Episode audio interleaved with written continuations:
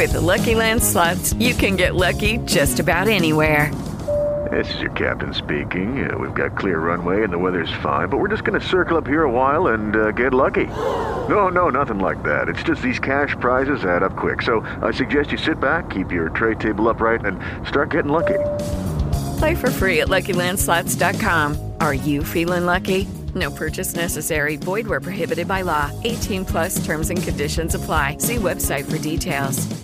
Hey guys, it is Ryan. I'm not sure if you know this about me, but I'm a bit of a fun fanatic when I can. I like to work, but I like fun too. It's a thing. And now the truth is out there. I can tell you about my favorite place to have fun Chumba Casino. They have hundreds of social casino style games to choose from, with new games released each week. You can play for free anytime, anywhere and each day brings a new chance to collect daily bonuses. So join me in the fun. Sign up now at ChumbaCasino.com. No purchase necessary. VGW. Void were prohibited by law. See terms and conditions. 18 plus. And all the flowers a day. And welcome along. It's episode 120. but just before we begin, just before we begin, have I ever told you the benefits of driving with Uber? Well, I'm not going to because, um, or maybe fantasy football. Yes, you may know nothing about football. I know nothing about football. American, Australian, or New South Wales variety. And today, in Victoria, Australia, the world, it's a public holiday. We have thrown a public holiday for a parade that goes through where our football players are actually playing tomorrow in the grand final, final La Grande parade down in cars with people and things. And I was once in that parade, not as a football player, but inside a character costume, with kids kicking me in the shins and telling me to fuck off. Anyway, they've thought it's so important this year, they've thrown a public holiday. It's our actual sport version of Good Friday. So we now have two Fridays off in the year for religion one for religion, religion, and the other religion, which is way more important. And I sort of feel left out in both of them because I'm both God challenged and sport challenged. And probably challenged in a lot of other ways. But did you know you can get yourself a fantastic website through Squarespace? Well, you can when you listen to all the other podcasts, but not necessarily this one. And is that chair you're sitting in comfortable? Is it? It'd be so much more comfortable if you were wearing me undies. Of course, you may want to give mine a bit of a scrape before you put them on and you're not hearing this well, well, go to Audible because Audible will make your life more oral. And these are all the things that you don't normally get to hear on a podcast that uh, is not either advertising to you or forcing you to pay. Although I am wondering whether I should start up my own. Um, I was looking. I was looking at that. Uh, what's that thing? You know that thing? Oh, PayPal. And I figured if I gave you my PayPal details, you could give me money. But then, oh, it's all too hard. Although the Australian dollar is not doing well. When I first started this podcast, $19.99 US per month worked out. It was quite good. It actually worked out at one point to about $18 Australian. Now it's getting up around about 30 bucks, I think. So if it gets much worse, I may either have to pound you to death with Squarespace, MeUndies, or Uber? And have you considered the benefits of driving with Uber? Drunken assholes getting in your car, vomiting all over your uh, thingo, facing fines from your locale, uh, local district, whatever it is, lawmakers, being run off the road by taxi drivers, at the risk of using a racial stereotype, uh, cursing you in their turbans. We do have a lot of Indian taxi drivers. And the other week, uh, the other week, they all went. They all yes, all right. I know it's politically incorrect. Calm down. My son in law will be, well, he's not my son in law yet, but he's a Sikh and he will be my son in law. Um, where was I? Oh, and so they all went on strike just the other week. That it was the same day the trams and trains and everyone was going on strike. Well, we have a Labor government back in power, so you know that's bound to happen. And so the taxi drivers, right in the middle of the tram strike, decided, fuck it, to to uh, protest against Uber. We'll go on strike as well. And I imagine Uber did very well that day because they would have been the only way you could get anywhere. yeah, so if the Australian dollar goes like that, I soon may have to read all those things to you about how great Uber is and how you can make so many good friends and people. But then again, on the other hand, maybe I won't. I've got cheese stuck in my teeth. Well, it's it's been it's been interesting. Um, the nannies. Oh, we've had more shootings in America. I saw President Obama of the U.S. on our TV screens today. Yet again, decrying that there are just way too many guns, and he's he's the president. He's bloody well powerless to do anything about it. And I said, I said in America, people have praised Australia because we've got rid of our guns. And then in the next breath, I said, and I said, bloody good thing too. I said, bloody good thing too. I said, and uh, and then in the next story, they said how pain relieving tablets in Australia that contain codeine soon you might have to only go to the doctor to get them, and you won't be able to buy them over the counter. And I said, bloody nanny states, how dare they? And then I realised, but. But I do, I do feel for our American listeners, I do feel your president's pain. Now, some of you are sitting there packing heats, and that's understandable because you're not wearing me undies where the soft um, material's 7,000 times softer than cotton. but you may be packing heats. And you may disagree. You may say, well, you know, what's a few school students getting blown away now and again? I've got my gun. So, uh, and, and speaking of which, speaking of double standards and hypocrisy, see, we're all we're all we're all two different people. I am, and so is he. This week, I I've never heard of this person before. I'd never I had not heard of them, but I have now, and I'm speaking about a man called Troy Newman. Now, Troy Newman is a very, shall we say, staunch and uh, active anti abortionist uh, lobbyist type person, speaker thing. And the Australian government took away his visa because he was coming here to give us a lecture about stuff. And I never really knew what he stood for until they banned him. And then, of course, the reports over the internet were saying, well, He's the fellow who says any doctor who performs an abortion should be charged with murder and given the death penalty. And I think he said the same thing about the woman coming forward and asking for an abortion. That should or she should also be tried for murder. Now, how? Hang on. So, anyway.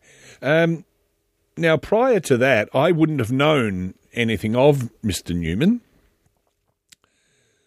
or what he stood for and now I do because the, so he got on a flight from one American city to another American city. It was all contained on his one ticket. And then from that city to wherever to Los Angeles and off to good old sunny Australia. Anyway, on his connecting flight prior to the international one, some people at an airport stopped him and said, "Well, you can't go any further. the The Australian government has taken away your uh, taken away your visa to go there, so we can't let you fly there because we will face a fine if you do. And he said, Well, you mean the Australian government can stop me flying between two American cities? And they went, Well, I'm sorry, sir, but it's you're on, you know, it's all on the one ticket. So not to be not to be not to be outfoxed by this. Clever Mr. Newman thought to himself, I know, I'll just use a different airline and uh, and I'll and I'll catch a plane and then join rejoin my connecting flight from Los Angeles. Now you think that the airline involved in the original thing would have radioed ahead, as it were, or Morse coded, and said stop him from getting on the plane because the Aussies have pulled his visa. Well, well, well. Da, da, da, he they didn't. So he used a completely different brand of airline, joined up with the flight that he was going to get from Los Angeles flew to Melbourne and landed without a visa, and now they've put him they've put him in airport jail where they probably feed him aeroplane food. And so as he walked through, they said, uh, oh, "What did they say? What, what did they say?" Oh, That's what they said. Hello, Newman. So that, that now this will give you a level. I don't usually do any production. I actually went onto YouTube, stole those bits, and actually edited them down using Audacity. How's that, eh? Listen. Oh, it's oh, they're very they're very sharp though, aren't they? They're a bit bit harsh to listen to. Hang on, I'll um. For the act of spontaneity, I'll uh, I'll EQ them down. Wait a minute. Uh, oh, they already are. Look at that. Oh, I've already got the tops way way down. Pull the tops down more. Does that make it any better?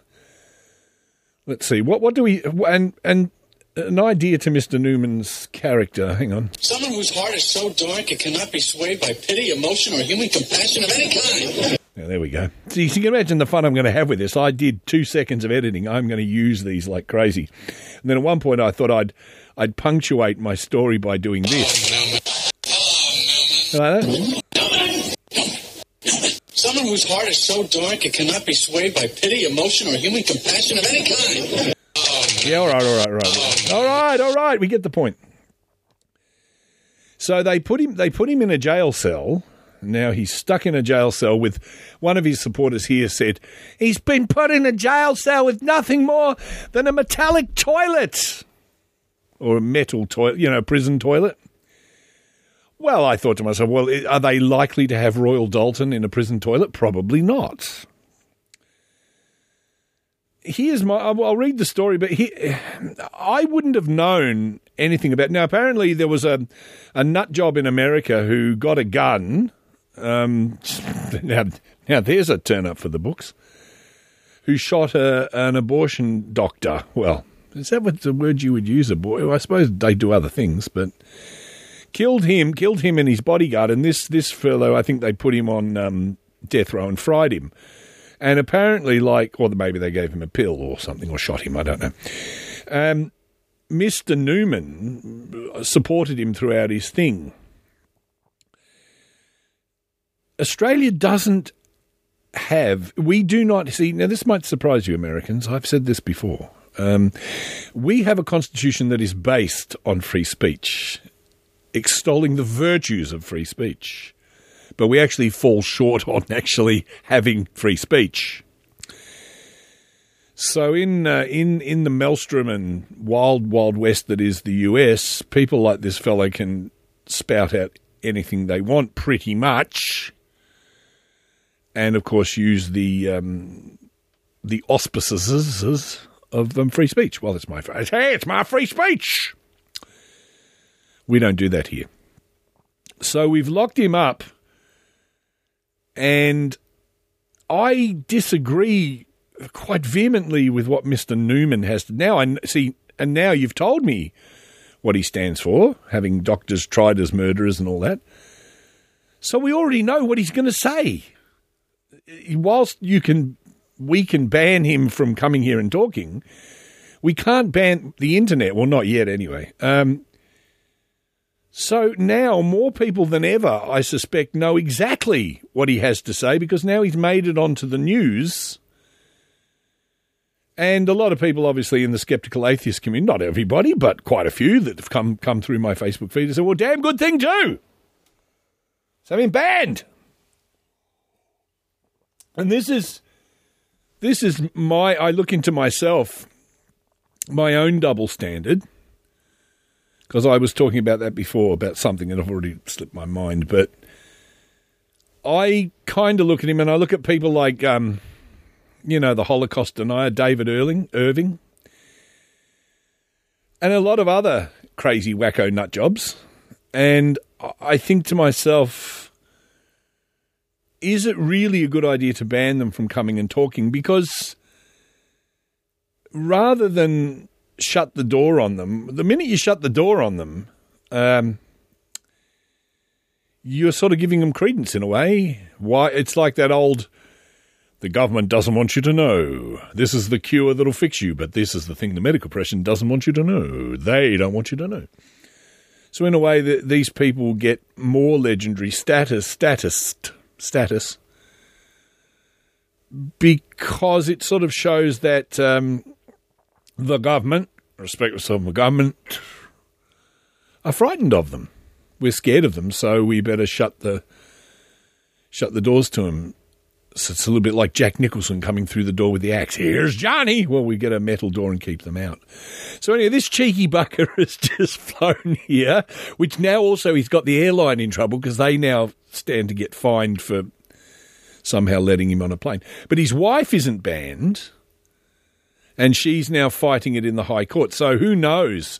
Maybe on one hand they'll say, all right, well, we've overturned the thing about banning your visa, but since you came here illegally, we're going to kick you out anyway. And then I and then I looked at it, and then with my usual redneckedness, I said, "Well, hang on a minute. They're always letting these bloody stupid imams in here." I said like that to myself. No one heard me because I just said it in my head, but. And they're always letting them in, and some of them have said horrible things and done horrible things. But oh, they bring them in for those Islamic conferences. Oh my, yeah. And I've been a, I've been a, a, an advocate of banning them from coming here. And then I thought, oh, hang on, is that hang on, but then that's hang on, is that a double standard? I don't agree with them, but I'm more in favour of them not being allowed to come here because of the shit that they spout, and I truly do hate them. But then am I giving him a free pass because for some reason, you know, is this a test of the whole free speech thing that do, will I support free speech when it's something I'm so vehemently against?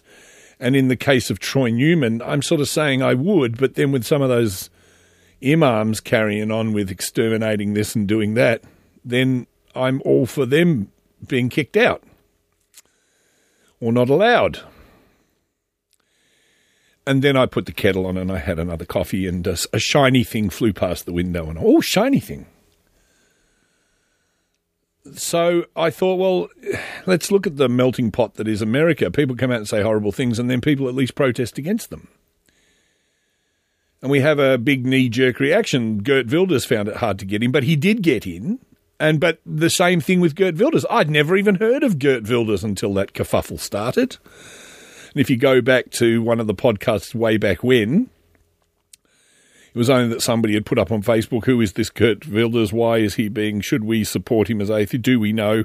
Blah, blah, blah, blah. And then I just, on the show, read up on him and learnt about him as I presented the show.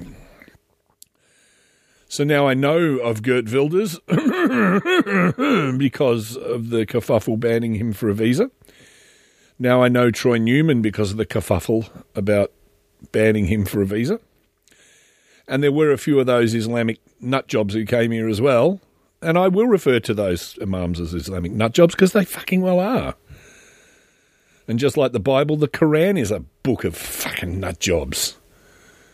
Um, and that's just the way it is. For me, you may feel differently. You may be one of these people who say, oh no, they're all books of love. Well, I don't believe they are. I think they're violent, vicious, nasty doctrines of hate.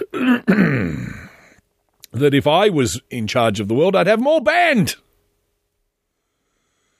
And then people would say, think of me. How dare, how could you do that? That's terrible. You're, yes. So anyway, Mr. Newman now sits in a rotten, fetid, stinking airport toilet of a jail. And some of you are probably saying, bloody good job too. Now let's read about him. That's my two cents. abc.net.au. Mr. Troy, Mr. Yeah, Mr. Troy, Mr. Troy, Mr. Troy was greeted at the airport when they said, Oh, God, that's harsh. Has been detained at Melbourne Airport after travelling to Australia, the land down under, even though his visa had been cancelled. Mr. Newman, who uh, has questioned why doctors who abort babies are not executed, had his visa cancelled by the Immigration Department yesterday and was stopped from getting on a flight in Denver. Almost heaven, West Virginia, John Denver. But the ABC understands he flew on a United Airlines flights. When I was a kid, there was a popular sticker of two ducks copulating and flying in the air. they were copulating whilst flying, and they said, We fly United. I thought that was so funny when I was 14. And a spokesman for the immigration minister, Peter Dutton, who's lost his buttons, said the airline now faces a fine for carriage of a person who does not hold a valid visa. Salad squeezer. Uh, and we've also banned that rap dude too. Was it Chris Brown? Is Chris Brown the one who belted? Was it Rihanna? I don't understand the whole hip hop thing. But he got flung recently too. But then he came out and said something like, "Don't be following my life path. I'm a good lesson to all that you shouldn't make mistakes." So I don't know if he's now. And then he might get flung from New Zealand because apparently New Zealand's rules are if you've been flung by someone else, we're probably going to flung you as well. But that's a different story about a different subject. Let's keep to Mr. Newman for the moment before we take on the rest of the atrocities of this world. Since Mr. New, since I know, so I know people think it's sour grapes for me to pick on modern music, but you know, modern top forty music. But I'm afraid I have a difficulty calling it music. Since Mr. and I'm allowed to because I'm a prick. Uh, Mr. Newman, uh, Mr. Newman Mariotti, has he got two names? Oh, he's two sheds. Does not hold a visa. He is unable to enter Australia and remains in the presence of the ABF. Oh, God help him, the Australian Border Force. They're the people who picked on Jason Chatfield, the cartoonist. Cartoonists are very much an endangered species. ISIS are trying to kill him. Uh, border forces are taking away their passport. It's officially open season on cartoonists. The Australian Border Fast Force uh, officials at the Melbourne airport pending his removal, the spokeswoman said. Shouldn't that be spokesperson? In a, in a bid to avoid deportation, lawyers representing Norman launched an appeal to the High Court on. Uh, it'll be heard on this Friday afternoon. Now that's saying something because is he in Sydney or Melbourne? I don't know. If he's in Melbourne, it's a public holiday today. We've taken a day off for a parade. The whole state, the whole state, has taken the day off for one parade that goes down a city street and lasts about an, an hour. I don't know, or does. I don't even know what it does. I don't even know if it's even in the same place now. But I know that if the entire population of Victoria all went to see that parade, they would never be out. They wouldn't be able to handle it. There would be just be too many people. They don't give people a day off for the actual grand final itself when they play the football match. They gave them the day off for a small little parade.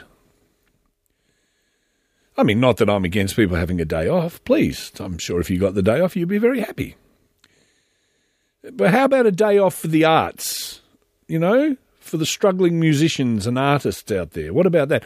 It's like I see so much sport on the news, you know, they can't go more than three minutes without referring to some sort of sport.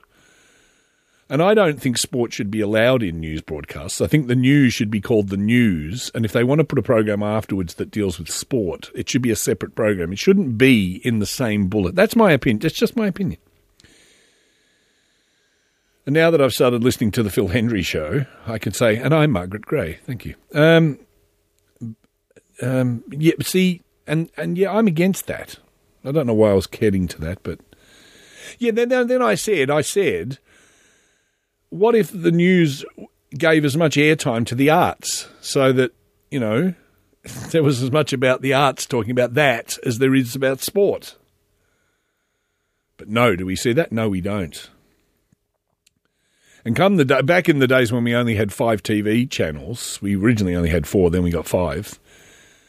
And our session with sport was, oh, was fantastic on a weekend. You could turn to Channel 9, they had the cricket or whatever. And this is without sport. This is outside the sports season. Channel 9 had the cricket. Channel 7 had a sizzling summer of, of tennis. Channel 10 would have uh, the motor racing the ABC, because of diversity and the patriarchy that uh, crushes us all, would have women's netball. And over on SBS, uh, there'd be soccer. So it was fantastic for sports. And I'm an equal opportunity. I hate all sport. I do. I can't stand it. I don't care if it's women's netball or big burly men beating each other up, or in the case of rugby, what is it? Four men trying to push three men up two men's bottoms or towel flicking in the showers afterwards. I, I, I, whatever it is, I'm against it. And it just pervades the news, and it's not new to me. It's not news. And then we're we're two day we're two days out from the grand final, and you just what I know I'm talking about it as well. And ABC News 24 was just a wash of uh, people talking and comparing last year. The team did this and did that and did this and did that it doesn't stop. But look, I know people love their sport, and if you and in the, in my country, if you uh, if you don't like sports, oh boy, you are just totally on the outer. And so most years, if I have to happen to be at the shops prior to the grand final, they'd say, uh, "You get to the register. Hey, who you going for in the footy?" And I always like to say, "Sorry, what's that footy?" Yeah, you know, today you going for the thingos of the what's her name? The sorry. Oh yeah, you don't like you're not you're not a big footy fan, yeah? No, I've never heard of it before. So you like uh, well, you like cricket, do you? Sorry, what those little black things that scurry around look like grasshoppers that have been coloured in with a texture. Hey, well, what about the cricket? No, what about soccer? You soccer man? No. By this stage, there's a next customer, please. Don't to talk to him. He's un Australian. He's not Australian. You're not Australian. But I've always been like that. I'm not against. I'm not against physical fitness. I'm. I'm not against people having some enjoyment. I'm just against it being a religion. Whatever it is, I'm against it. That's all I can say. Whatever it is, I'm against it. You know, I'm just absolutely. I'm over it. I'm gonna be late. Oh, shut up! So many people on YouTube too now monetize their sites, but what makes me laugh is when you're using copyright material that's not yours. Do you really have a right to monetize your site? Wakes. Shut up. I don't know what they have to say. It makes no difference anyway. Whatever it is, I'm against it. No matter what it is or who commenced it, I'm against it. Your proposition may be good, but let's have one thing understood. Whatever it is, I'm against it. And even when you changed it or condensed it, I'm against it. I'm opposed to it. On general principles, I'm opposed to it.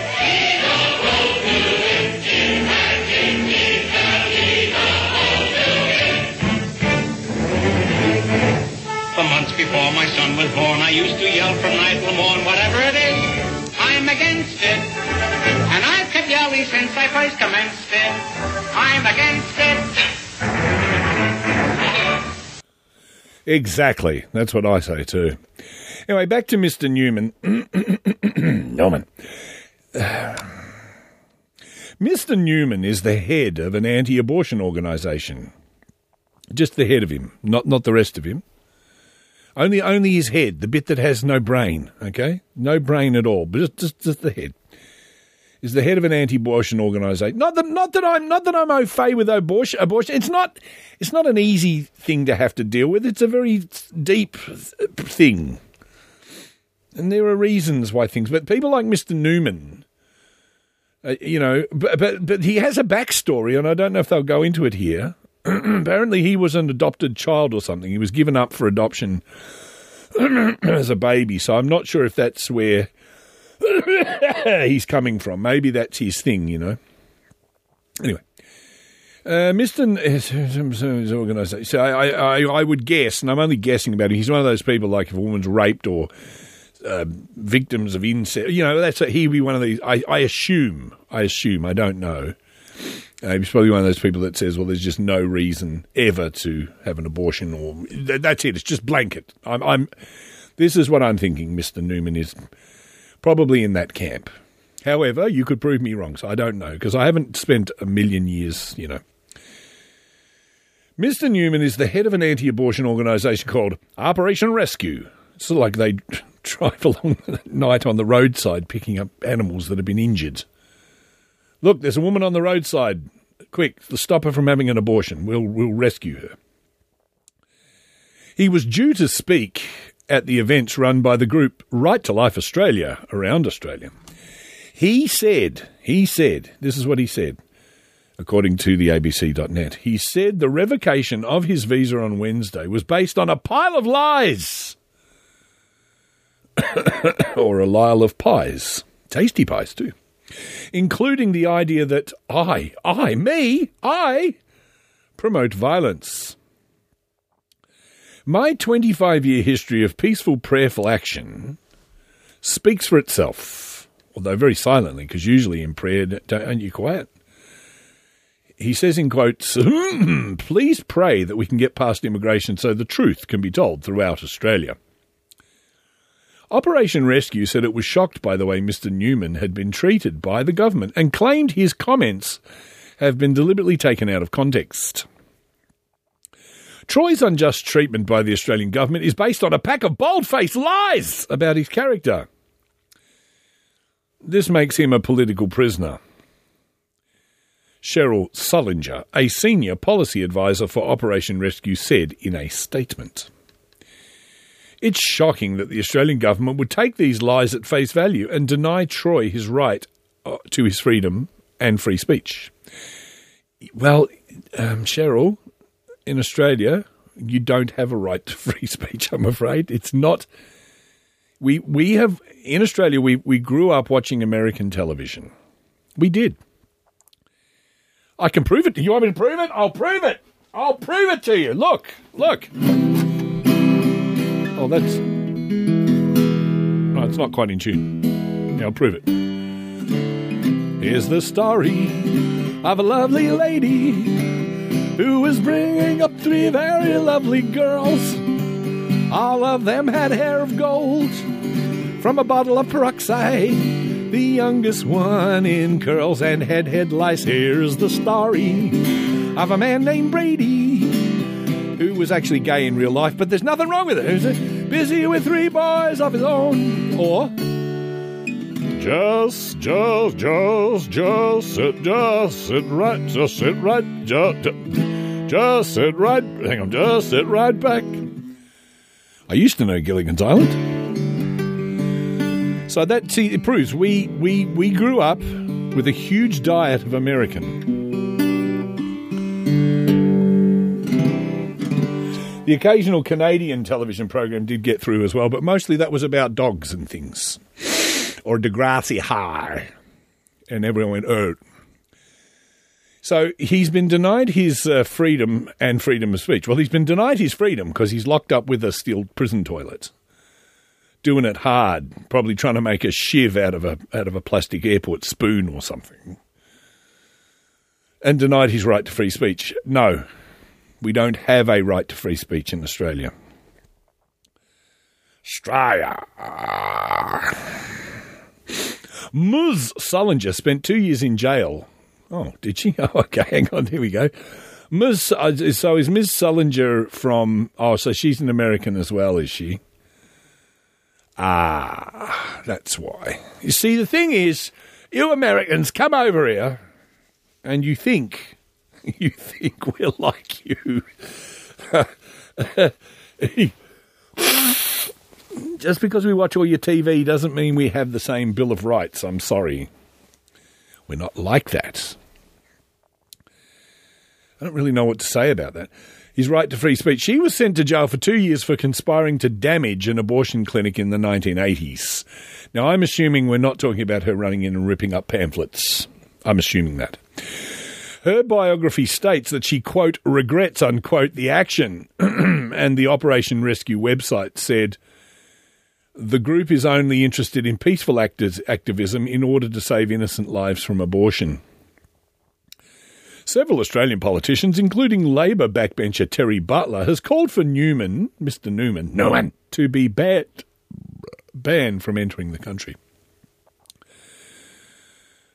I am concerned that Mr. Newman's presence in Australia will cause a significant harm to our community, Ms. Butler said in a letter to the Immigration Minister. Does she say how, though? Oh, here we go. I'm most concerned that Mr. Newman's calls for abortionists to be executed could lead to threats or the commission of acts of violence against women and medical professionals. Well, it could. Well, it, well, I suppose it could be like someone says, "Well, if I told you to jump in the fire, would you do that?"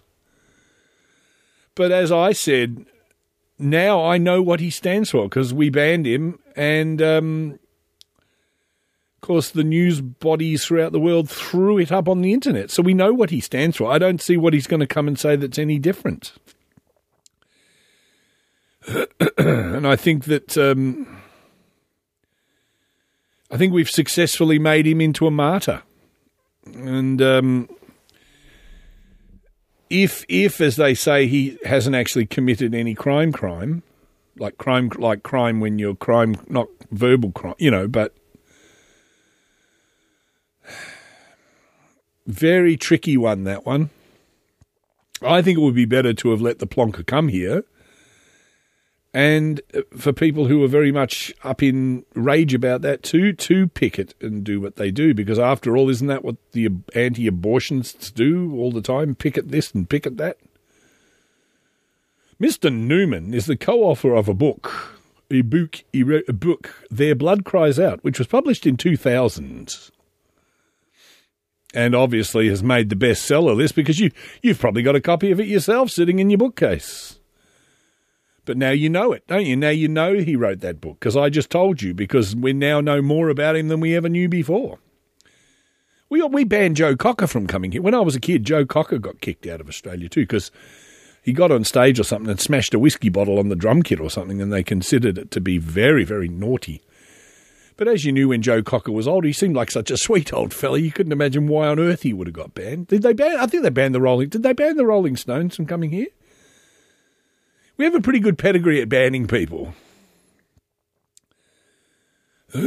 In the book, he questions why doctors who perform abortions are not executed and asks why women or men who requested the procedure are not charged with murder. So if you if you requested the procedure as a woman, um, and then they said, right, not only can you not have the abor- abortion, we're going because you just for requesting it, right? Just for requesting it, you're going to be charged with murder. Wouldn't that be attempted murder?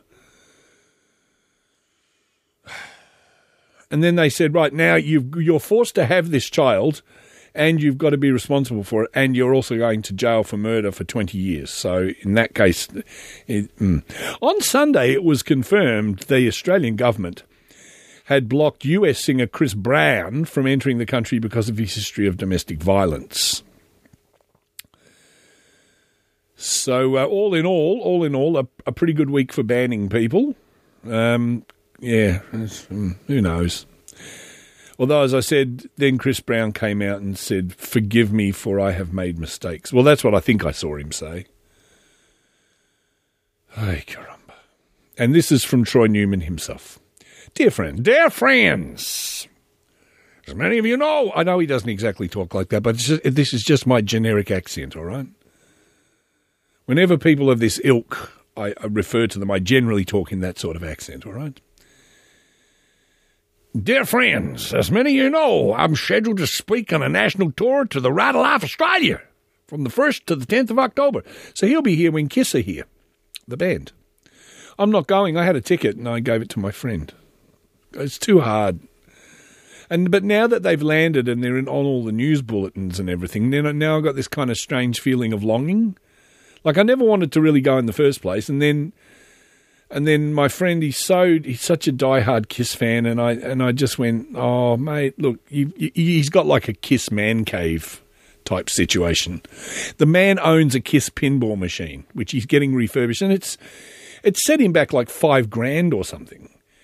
He's got box set posters and pictures of him with the actual, you know, with Gene Simmons and Paul Stanley and everything. And I thought, oh, if anybody would, because he's already going the next night, so now he can go two nights in a row and um, and I, the, I, I, I, I sort of want to go, but here's the situation, right? Walking distances, I mean, short distance, yeah, I can get out of my car and walk to the front of the house. Okay, fine, yeah, I can do that, all, albeit very slowly, but I can do it. But if I go anywhere, go anywhere, I have to take my little fold-up motor scooter because it's just too hard. It's it's just too hard. I can't breathe, you know. And I thought about it, and then I thought, okay, so if I if I catch a lift with my other friends, they're going to park in the car park car park, which you've got to walk up over a huge walkway and upstairs and get there and everything. And I thought, oh, this is just like I'm going to be gasping for air. I'm going to be literally gasping for air, and I mean literally. And um, or I could catch a train with my fold up scooter. That's or I could do that, and I could ride my little scooter to the actual steps of the concert thing. And you can check your little scooter in somewhere and put a little taggy on it. But then I've still got to walk from that part up the flights of stairs and everything. And and I was not feeling very well on the day that I had that, and I just thought, I don't know, this is just this is this is all sort of kind of getting to be a bit too much. And I became flummoxed, and then I thought of my friend. I thought, well, just maybe I should just do that. Where were we? Oh, you say anyway, they're in the country. And now I'm starting to feel the pangs a little bit, you know, because I've seen them on the news and that. But I was talking to another friend of mine and saying how it was too much of an effort to go. And he said, very, very talented musician, this friend of mine. And he said, uh, man, I don't want to knock your taste, but the fact that you even had a KISS ticket, I mean, what does that say about you? And I thought, oh, you snobby man. I thought, you dreadful person.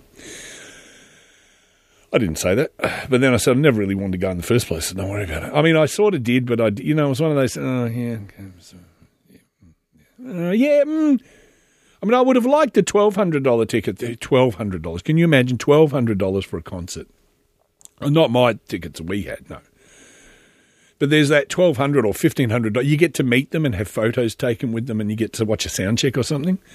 And I said, oh, if I had so much money, I'd sooner do that. Look, I was grandiose, you know. Imagine that. If you had that sort of money, that you would do that. But people do. Not me, but people do. Maybe I do need to start up a Patreon um, thing for the for the podcast.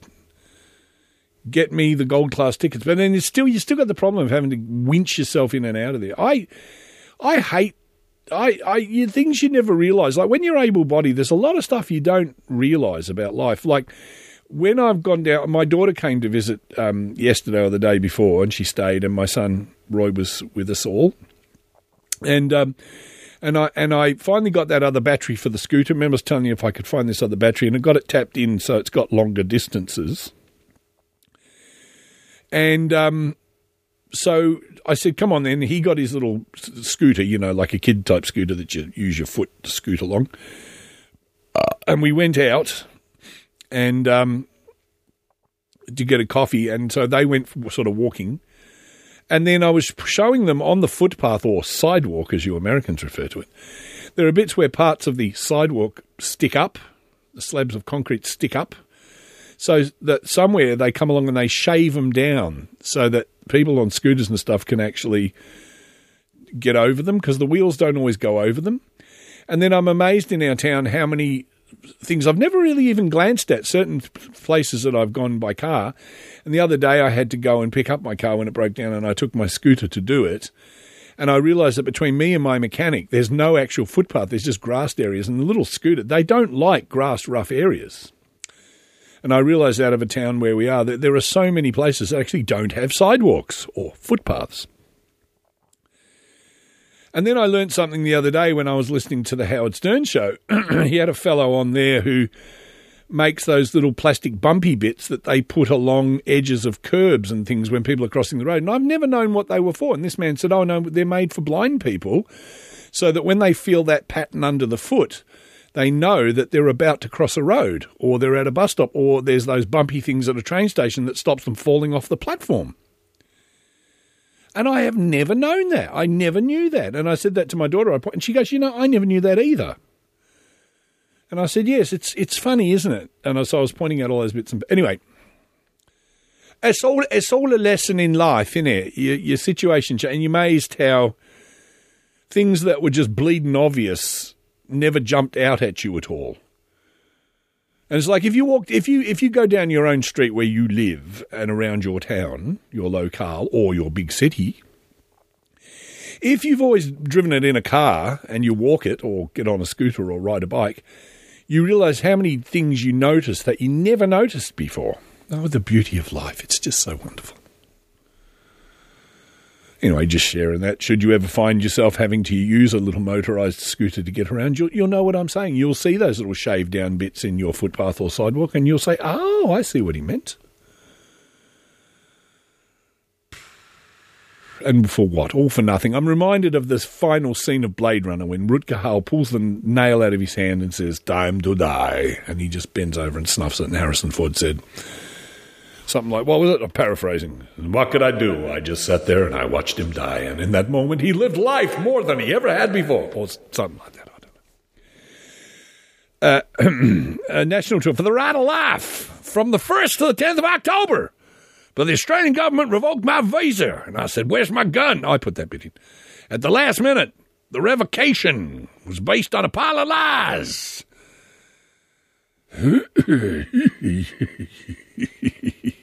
What's the thing when everyone's going to be taken up to heaven? You know, why can't I remember the name of it? You know, when it comes, the, the I hate that. It's in the book of Revelations. The rapture. He'll be laughing at us when the rapture comes. The revocation is based, based on a lile of pies, including the idea that I promote violence. My 25 year history of peaceful prayer speaks for us. Oh, you already heard that. Through a chain of events, apparently, the Lord has allowed me to get on a plane in spite of many objections from the airlines in Australia. Yes, but that's that. Well, whilst that might be true, not it just was really an oversight by people at airports who were just so busy and let, stupidly did let, you go. May, although maybe we don't know. What if it was some sort of inside job? What if it was like at the end of the Gattaca movie? You know, when he goes to get on the spaceship and finally he gets tumbled as not being a valid, but the bloke looks at him with a wink and goes, "Come on, get on there, my son." Might be one of those situations. Maybe he had a friend behind the desk who just went, Go on, get on there. Go on, off you go. Not like that, would said an American accent, probably a redneck one. Through a chain of events, the Lord has allowed me to get on a plane. Mind you, the Lord hasn't spared you from a jail cell here. But then see, see, how dare I try to presume the mind of God? You see, it might all be part of a greater plan.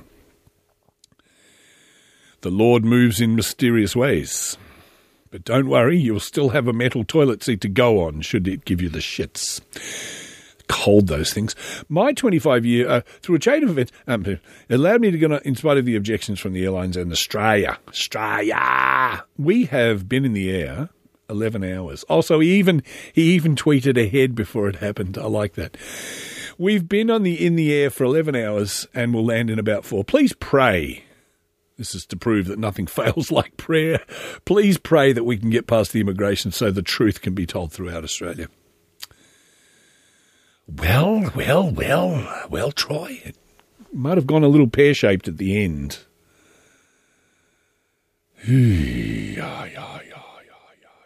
So that's this is where we this is where we stand. And what do you think? Should should we should we have iced the little bastard's ass out of here or or do we come to that thing about free speech where we really test our free speech when we don't agree with somebody? I could call Arthur and ask him what he thinks, but I think I'd pretty much know. Although in the interview, if you go back to the Arthur thing, he wasn't 100 million percent against abortion. He did say there were times where, but I'm pretty sure he'd probably, oh, I shouldn't put words in Arthur's mouth. I don't know. And I can't be bothered calling him because the little speaker that I use for the phone's up at the house and I'll just get too puffed out going to get it. So, bugger it. Here's something that's really important hellogiggles.com. This is me. I get oily head and dandruff. Oh, it's, it's embarrassing, but I use an anti dandruff shampoo. But I'm like this. In the morning, I get really oily skin really quickly. And so this jumped out at me. I don't know where I found it, but I found it. When it comes to hellogiggles.com, hellogiggles.com, shower versus night and morning. I wonder if he's got a shower in that little cell where the toilet is. He probably has. When it comes to jumping in the shower, or maybe hopping about in the shower, or running on down on the spot, when it comes to jumping in the shower, are you more of a night person or a morning person? Many people like to start their day by rinsing off. Some people start their day by doing other things too, but uh, it's not in this article. While others prefer to go to bed feeling squeaky clean, others take lube while others prefer to go to bed feeling squeaky clean. Uh, the benefits, however, could uh, be there could be benefits to showering at a certain time of day, or could there be? There could be. In a nutshell, though, mind you, imagine what sort of a shower you'd get inside a nutshell. It'd be pretty damn small. Might be alright if you're an ant, but then they drown. It depends on what your goals are like. Okay? It depends on what your goals are, full stop. Like all things in life, there are benefits and drawbacks to both. If you partake in highly creative activities, for example, taking a shower at the right time could prove useful to getting those brain juices flowing. So, what's that if you like let the water pour in your ear or something? But depending on who you are and what you want to do, you filthy swine, there's probably a time that would be best for you. Let's divulge some of the showering secrets. You should be a morning showerer if, if, if you have oily skin, according to hellogiggles.com. That could be right, actually, because I get a little bit of the because the dandruff. You get a little bit of facial dermatitis things, but you know what I found? What works? Methylated spirits. Now, I'm just saying this for me. I'm not advocating that you use it. I'm not one of these gurus of the new age. But I used to find it used to get in the sweaty bits, and you put a bit of metho on it, dries it out like a mother, baby. But that's just my opinion. Please, if you try it and something goes horribly wrong, don't come crying to me. Go and see your GP. You have oily skin, and uh, if you've got a problem with excessive oil oiliness, you might include bathing in your morning routine instead of saving it up for the evening. Showering in the morning can be especially good for those with oily skin, since oil can build up during the night, and showers are excellent at clearing the pores. Yes, but at least if you've got oily skin in the morning, you can always rub it into your fry pan. You can rub your fry pan over your skin and do your morning eggs and bacon in it, baby. Maybe because I eat eggs and bacon and stuff. Maybe that's why I have oily skin. Spoken like a man who's got no idea what he's talking about. You are a creative person or need to be for your job. Well, taking a shower is a lot like meditating, according to Hello Giggles, and you know how good that is. Because you enter a relaxed yet alert brainwave state. So you're relaxed, but alert! But relaxed, but alert! A state that's perfect for coming. Sorry, a state that's perfect for coming up with good ideas. Well, that's hey, I'm, sold. You've won me. I believe everything I read. This is why it's best to take a shower at the beginning of the day to give your brain a kick start. This is what a Harvard psychologist lecturer Shelley Carson explained to Greatist. So, you know, to hell with science today. If you were to come up with a problem that you wanted to solve creatively, she explained, and you were working and working on it, and you couldn't come up with a solution, oh dear, oh dear, then you could put it on the back burner of your mind. La da da da da da dee da.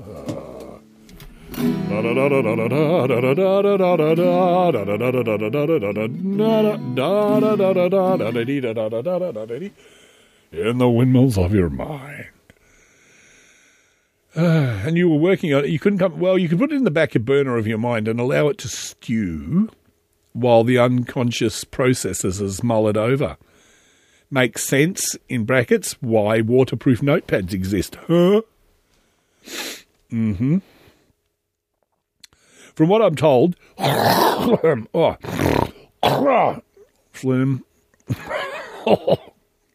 that was written by Sammy Nichols, who's a Hello Giggles staff writer, apparently has an inexplicable weakness for sushi, M83, pre-loved books, and videos of goats. You're probably the same yourself. Oh, there's more, is there? Oh, I didn't realise there was a page two and three. Oh dear. Oh no. Does it go on more? Oh no. Oh God, listen to all this. Apparently, if you have trouble sleeping, you should shower. If you suffer from dry skin, you should shower. If you tend to cut yourself shaving, maybe you just come in and nick yourself in the shower. Oh, okay, that's enough. That's enough. It was only ever really meant to be a little spacer article between what are sometimes heavy and depressing subjects. I don't know where this one fits in. Science for you, science. I've got science now. Mm, This is from sciencealert.com. Here's why NASA rovers are banned from investigating liquid water that they found on Mars. I mean, they kept us in suspenders for days, didn't they? And everyone was saying, it better be bloody, it better be bloody proof of aliens. That's all I can say. Keep us waiting like this. I thought they were going to find that little that little car- cartoon character with the broom on his head. Oh yes, I've come to your planet and I destroyed several on the way in. When Bugs Bunny took a left turn at Albuquerque, thank you, Adam Kochi, for correcting me on that. No, Bugs Bunny was never on his way to Albuquerque. He always took a wrong turn. Suppose you'll find trouble with that now. Uh, his podcast is called uh, Podcaster Non Grata. Hey, he'd be pissed off a bit, wouldn't he? Because Friday is usually his day off, which he hardly ever gets, except when he gets a Friday off. And now today it's fallen that it's a public holiday for the footy. And um, so that would coincide with his day off. I wonder if he'd get another day off for his day off. day off. Day off. Day off come, but me got to stay home. Day is a day, is a day, is a day. Oh. Day off come, but me got to stay home. I met her in the club down in Loso. Oh, sorry. I got to stay home cause they. I don't, I can't really think of anything now. That's the trouble with improvisation. You set it all up with the echo and everything's really lovely. I got to go to Melbourne to see the parade. I got the day off, but I don't want to stay home. Day, day off, day off come, but me don't want to stay home. My name it is Adam Kochi. I usually got the day off, but I don't want to stay home.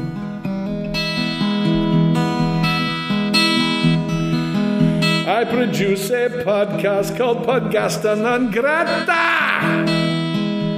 It takes me about a fortnight to put a half hour of content out. Day off, day off. It is a day off, but I don't want to stay home. Day is a day, is a day, is a day, is a day, is a day, is a day. I said a day off, but I don't want to stay home. It's a strange world. So yeah, he's got a podcast. So, you know, but he's not on. He must be out because I, see he's not on um, on Stalkbook. This week, NASA, NASA, scientists, in the words of Ronnie Barker, NASA stands for National American Something or Another. I found a, I found a, a series two of Porridge at my local op shop, and um, even though I had already downloads of it, good. It was a very good British show. They did have an American spin off of it, which was shit, but. Um, Ronnie Barker with porridge, and Roy, my ten-year-old son, said, "Why do they call it porridge if it's about jail?" So I said, well, there was an old slang term called stir, being in stir. And then we looked up stir on Wikipedia or whatever it was and found the origin, and, which are mm, 50 cents each way. And I said, well, because porridge, not this instant crap that you kids eat where you wang it in the microwave for two to three minutes. It's about in the old days when your grandmother was a little girl. Porridge used to take about six months to cook and you had to constantly stir it. So if you're in stir, which is like a long time, and you're stirring porridge, you see, that's why they call it porridge. At least I think that's why they called it that. Very funny. This week, NASA scientists announced they'd found chemical evidence of liquid water on the surface of Mars. They may have found chemical evidence of anything, other things too. Maybe an RV parked in the deserts of Mars with an older man and a younger man making crystal meth, but we don't know evidence of liquid water on the surface of Mars. While they make a compelling case, according to sciencealert.com, the existence of season- seasonal rivers of briny water, whiny briny, will never be 100% confirmed until we can see it and touch it and analyse it and taste it and rub it on our naked bodies and writhe around in the Martian mud mm-hmm. in a melding of minds. if it's not actually humans on Mars doing that. Oh, we'll get there. We have to study it vicariously through our far-flung, far-flung robots. We shall live our life vicariously through far-flung robots. I'm still waiting for my sex robot. I'm still waiting for my sex robot. I, uh, I was going to record this podcast last night, uh, but what happened when my daughter went home and my son popped off to his mum's and they've gone away on a holiday for three days. I came down to my little room here, my little my little mecca. Do I dare use the word? And uh, uh, Maynard had rung, and I, and I rang Maynard, but I said, I'll give him a chance, see see what it maybe he might want or whatever. Uh, but uh, and I felt and I felt tired, and there was a thing in my earbo- email box thing that Thunderf00t had put a video. Now, in all the years of, of email box alerting me of Thunderf00t's video, I've never watched any of them ever. Well, you know, you don't have all the time in the world anyway, and um, thought well, I'll sit here for a moment or two. And I watched his thing, and he was having a go at um, Anita Sarkeesian. You know, there's a whole argument with the skeptical feminine. Yeah, I, I'm not getting into it, but anyway. I was watching the video. Anyway, there was something of a um, some video about a woman holding a glass dildo, as you do, or see through, and saying that men had already been converted into sex robots, but just the bit that was useful, just the penisy bit. And some something said about sex robots, and then I saw some other article about something about sex robots won't come. I, I, it was a whole thing anyway. And then I watched another one of the videos because it was, you know, like YouTube has that auto thing they just play. And then, um, without knowing it, I was tired because people would visit, and I get tired. You get tired with a heart condition. What can I say? And suddenly, I realised I shut my eyes, and I come, I come in here, I come in here just after I don't know seven o'clock or something and the next time I sort of opened my eyes, it was 10 to 12. And I thought, you probably won't be recording a thing tonight because you're tired. Anyway, that got was a sex robot. So apparently, it's easier to have a male sex robot because I, you only need the penisy bit, apparently. But I want my sex robot, damn it. Except we can't. Uh, not as long as those far flung robots or- originated on Earth See, now they've got robots and they're sending them to another planets. When am I going to get my sex robot? Stop. If, if and if you were able to bring them back from Mars, you could say, "Hey, this sex robot's out of this world, baby."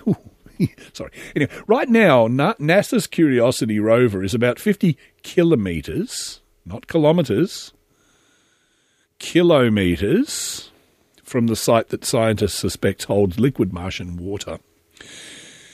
But thanks, thanks very much. But thanks to an inter- international treaty signed in 1967, you remember when that was on, it's not allowed to go anywhere near it. Now, why is this, you say? They're practicing safe robot. Well, this is because to get where this, it is on the surface of Mars, Curiosity had to travel 225 million kilometres, not kilometres, from Earth through space. And along the way, it could have picked up dust and dirt and all sorts of mysterious microbes. Oh, dirty, dirty, dirty. That fa- that make it far from sterile. Actually, it reminds me too. I um at that same op shop, I found a a CD put out by Raven Records of early Dame Edna Everage, which was good, and Johnny Cash live in New York. Only a dollar each. No, two dollars each they were. I should put one of those Dame Ednas on. Actually, it'll require. And I found and I found a little CD player, good one too. It was only twenty dollars, and it works like a perler. It's like brand new. I put it out on my little shelf out there when I'm sitting on my little fold-up chair, just communing with nature and listening to Dame Nature herself, himself, uh, uh, through space. Uh, uh microbes that dirty little microbes. Oh gosh, that make it far from sterile. As Marcus Strom points out in the Sydney Morning Herald, that's a long way to go without having the right sort of shower. I wonder if it would do it in the morning. Wonder what a Martian morning is like. Nothing's quite as pretty. nothing, no, nothing's quite as pretty as Martian in the morning. I got some Al Martino vinyls too, and he sings Mary in the morning. They're only a dollar. Oh, I know you don't care. Neither do I. I'm just trying to fill the podcast out. I'm at the hour and two mark. If I get to two hours, I feel I've done something. done something. We don't know if it's anything, but you've done something. Gross curiosity, just stand over there, will you? No, no, keep going further. Yes, that's okay. Good, thank you. And while scientists do their best, shouldn't that be whilst scientists? And while scientists do their best to sterilize their space, don't write in and tell me why it isn't. I don't care. I know there's a whole bunch of you that are bilingual and multilingual, you filthy bastards, but I don't even speak one language properly. Best to sterilise their spacefaring. Arthur picks me up on it all the time. If I post something on Facebook, he'll he'll pick me up. He'll he'll work it out. I said something like when um, Facebook uh, get the dislike thing. I said, imagine when they unleash the offence Unleash being offense, something like that. And he said, no, you can't unleash uh, being. I can't remember. He goes, you, it doesn't matter. And I think I was, and rather than go into, oh, you know, I just went, thanks, Arthur. It's, it's just easier. Spacefaring equipment, once it arrives at its destination via Swinburne University astronomer, Alan Duffy describes, a very intense ultraviolet ta- tanning salon. So if that robot gets skin cancer, it'll probably sue NASA. If they can't guarantee sterilisation, uh, there's no going near that water. Because liquid water appears to be present, we have to take extra precautions to prevent contamination by Earth life. Rich Zurek, the chief scientist for NASA's Mars program, explained during a Reddit AMA yesterday. Our current rovers have not been sterilised to the degree to go to that area where liquid water may be present.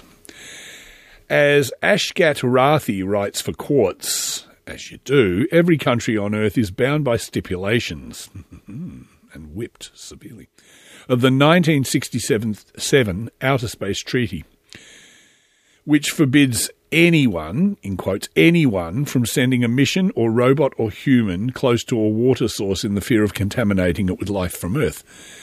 Well, thank goodness these robots don't poo, you know? Imagine if they left a little trail of robot poo across Mars and they went there and they said, You've pooed in the water.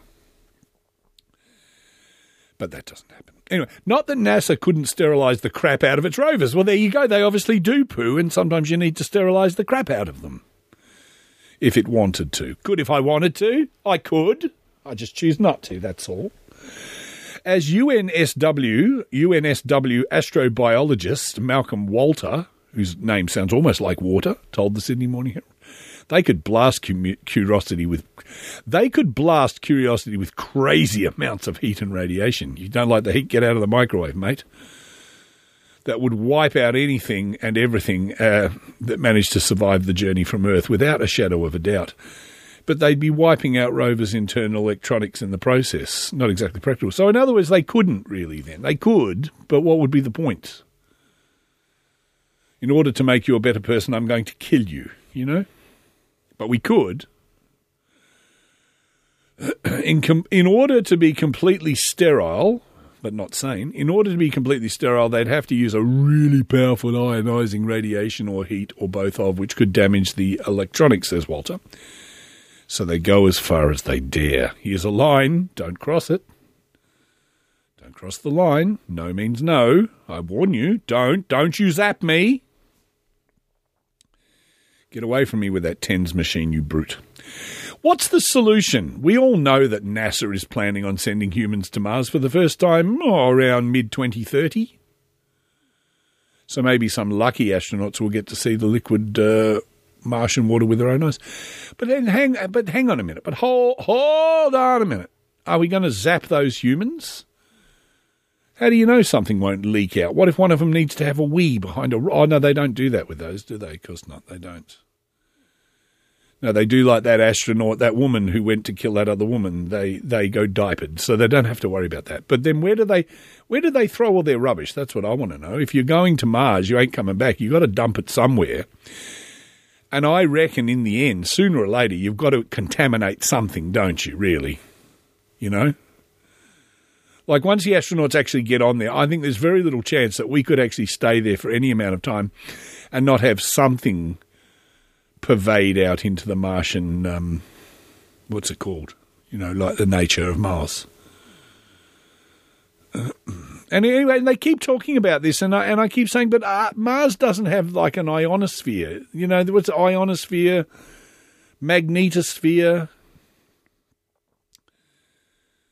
They don't have that. So this is what stops us from getting fried on Earth, isn't it? Isn't it? I mean, look, I, I'm not a science person by any stretch of the imagination. I know that might come as a shock to you. I don't even have a communications degree, let alone know anything about science. It's all done with string and mirrors. Uh, but isn't it? Isn't Earth? I mean, just don't quote me. I'm not Dr. Karl, but isn't it all the metally molten stuff in the centre of our planet as we wobble along, hurtling through space? Isn't that what sort of acts like we act like a magnet and it sends out the magnetic things that deflect the, UV razors from coming to cut us and kill us. Isn't that? Doesn't that? Isn't that what? Haven't I been led to believe that? Isn't? But Mars is dead and doesn't do that. So if we get there, can we can can't we? I don't. Can we ever replicate that on Mars? Wouldn't we just be getting fried with little, um, you know, little what are they called? Those little radiation things, Nutriglen. Nu, nu, hmm. anyway. I'm but an humble man, and if they go in 2030, there's not much chance I'm going to be alive to see it.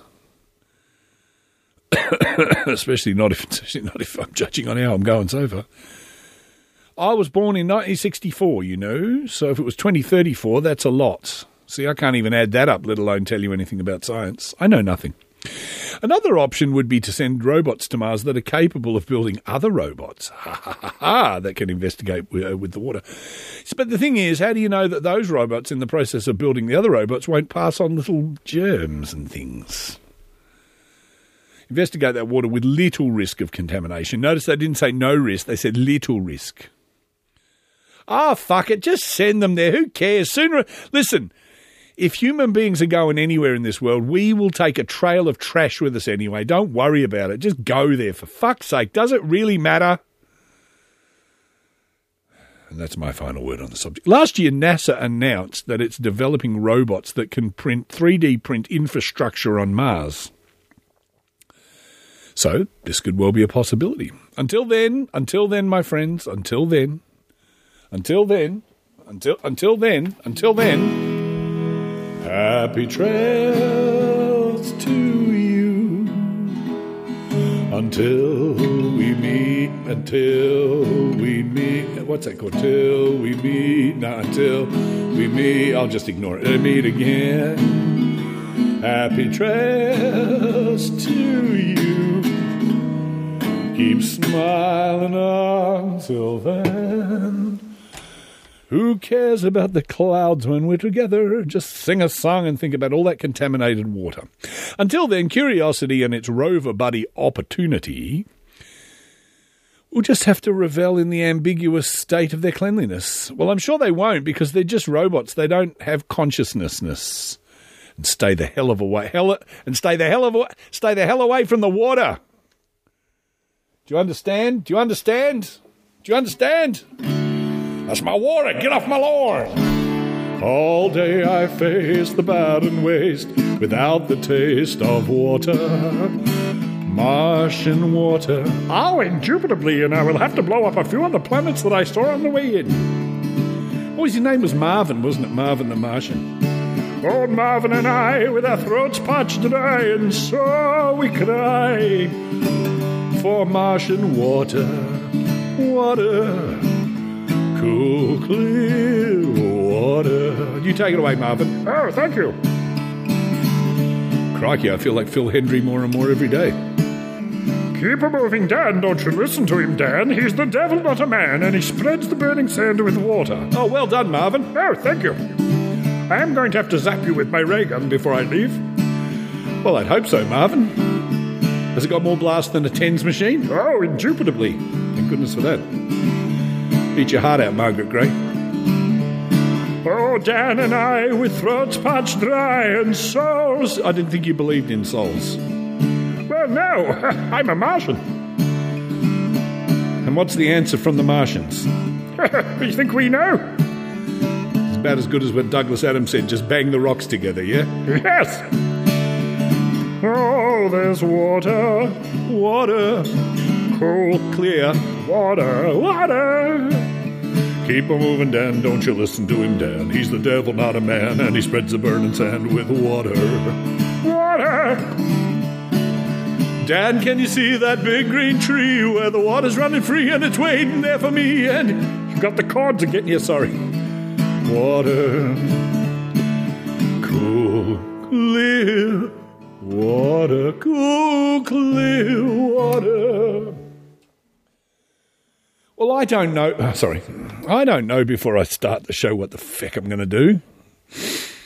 I mean, I can't always know. I mean, I could look. I suppose I've got the internet. I could look up the chords while I'm at it, couldn't I? I have done that before. And now another place that I think has a lot of sand, although I've never been there, and I could be totally wrong. Wouldn't be the first time. This is for. I scratched my throat um, the other night. I was drinking Metamucil, and it does it does help you to poo. See, the thing is with the heart thing, like I've got, you don't get enough blood to the colon. I'm just going to share this with you, which leads to sort of um, big amounts of constipation, and it's awful. And then the more constipation you have, the more chance you've got of forming little piles.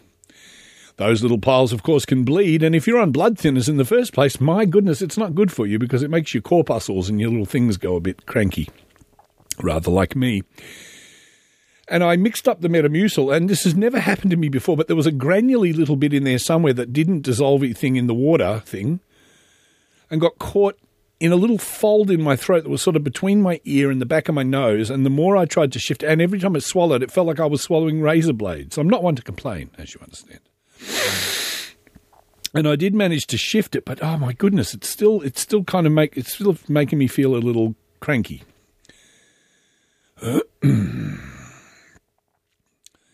So it was like having a sandy throat. Okay.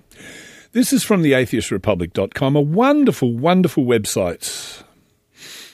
Uh, this is by somebody called uh, Debapriya uh, Chatterjee. An Iranian artist faces indecency charges for shaking hands with a lawyer. Last time I shook hands with a lawyer, he sent me a bill.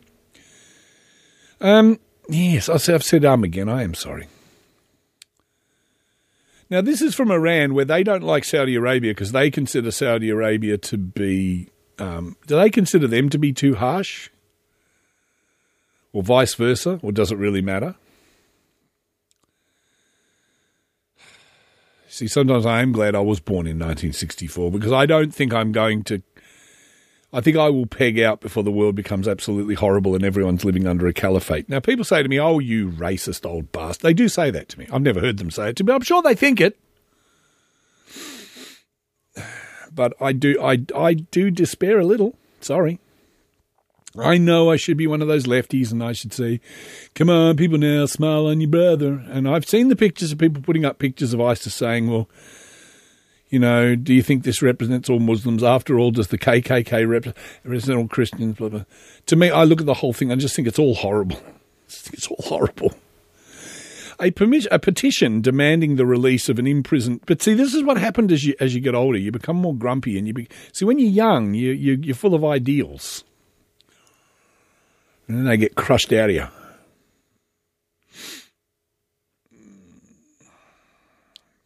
And then somebody finished a video the other week saying, what was it? George Carlin said that inside every cynic, there's an idealist who's had their soul crushed or trying to get out or something. I don't know. I wasn't really paying attention.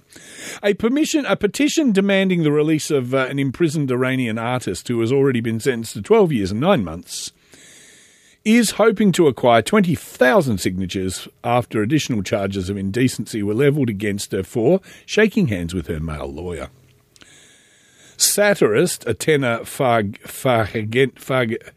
Farghadani, 28. Gee, that's a brave person who decides to be a satirist in a place like Iran.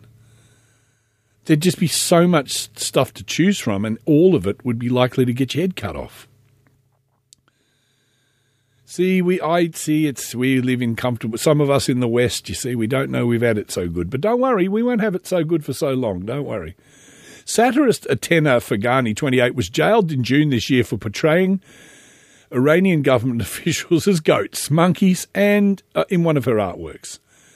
Now her sentence is likely to be extended, says human rights activists, and you can click there to sign the petition. I'll try to make sure this gets in the show notes and you can click it as well. I don't know if it'll achieve anything, but anyway.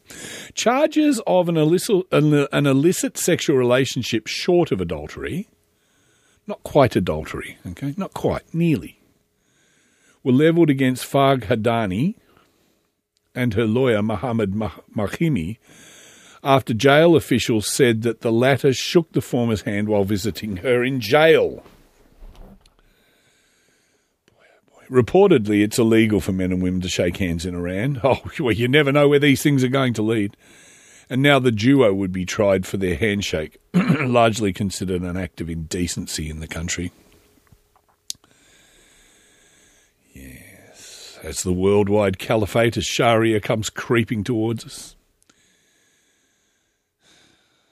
You know we're blind to it, don't you? I'm sorry, but I think we are. I know, I know we see the rednecks out there, carrying. I understand that, but I still think we're blind to it. What was that? Uh, your freedom, mate. Gee, that was quick. That went past quick. Yes, it did, didn't it? Should have maybe done something about it while it was happening. Yes, I know. Amnesty International had launched the above petition demanding Fag- Fagdani's release, immediate release, with regards to her June conviction. According to the Human Rights Association, the artist's trial on the grounds of insulting members of the parliament through, through paintings lasted only half an hour and was based on evidence extorted during interrogation. So far, the petition's received over 11,000 signatures.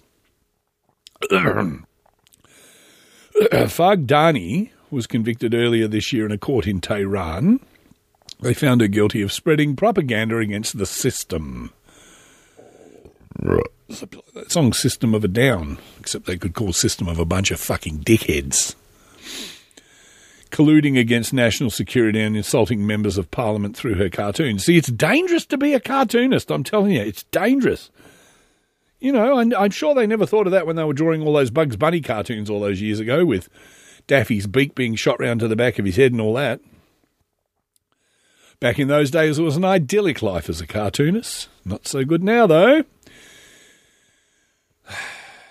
As as um, what's his name? Um, him, you know, the one I listen to sometimes. I've forgotten his name too now.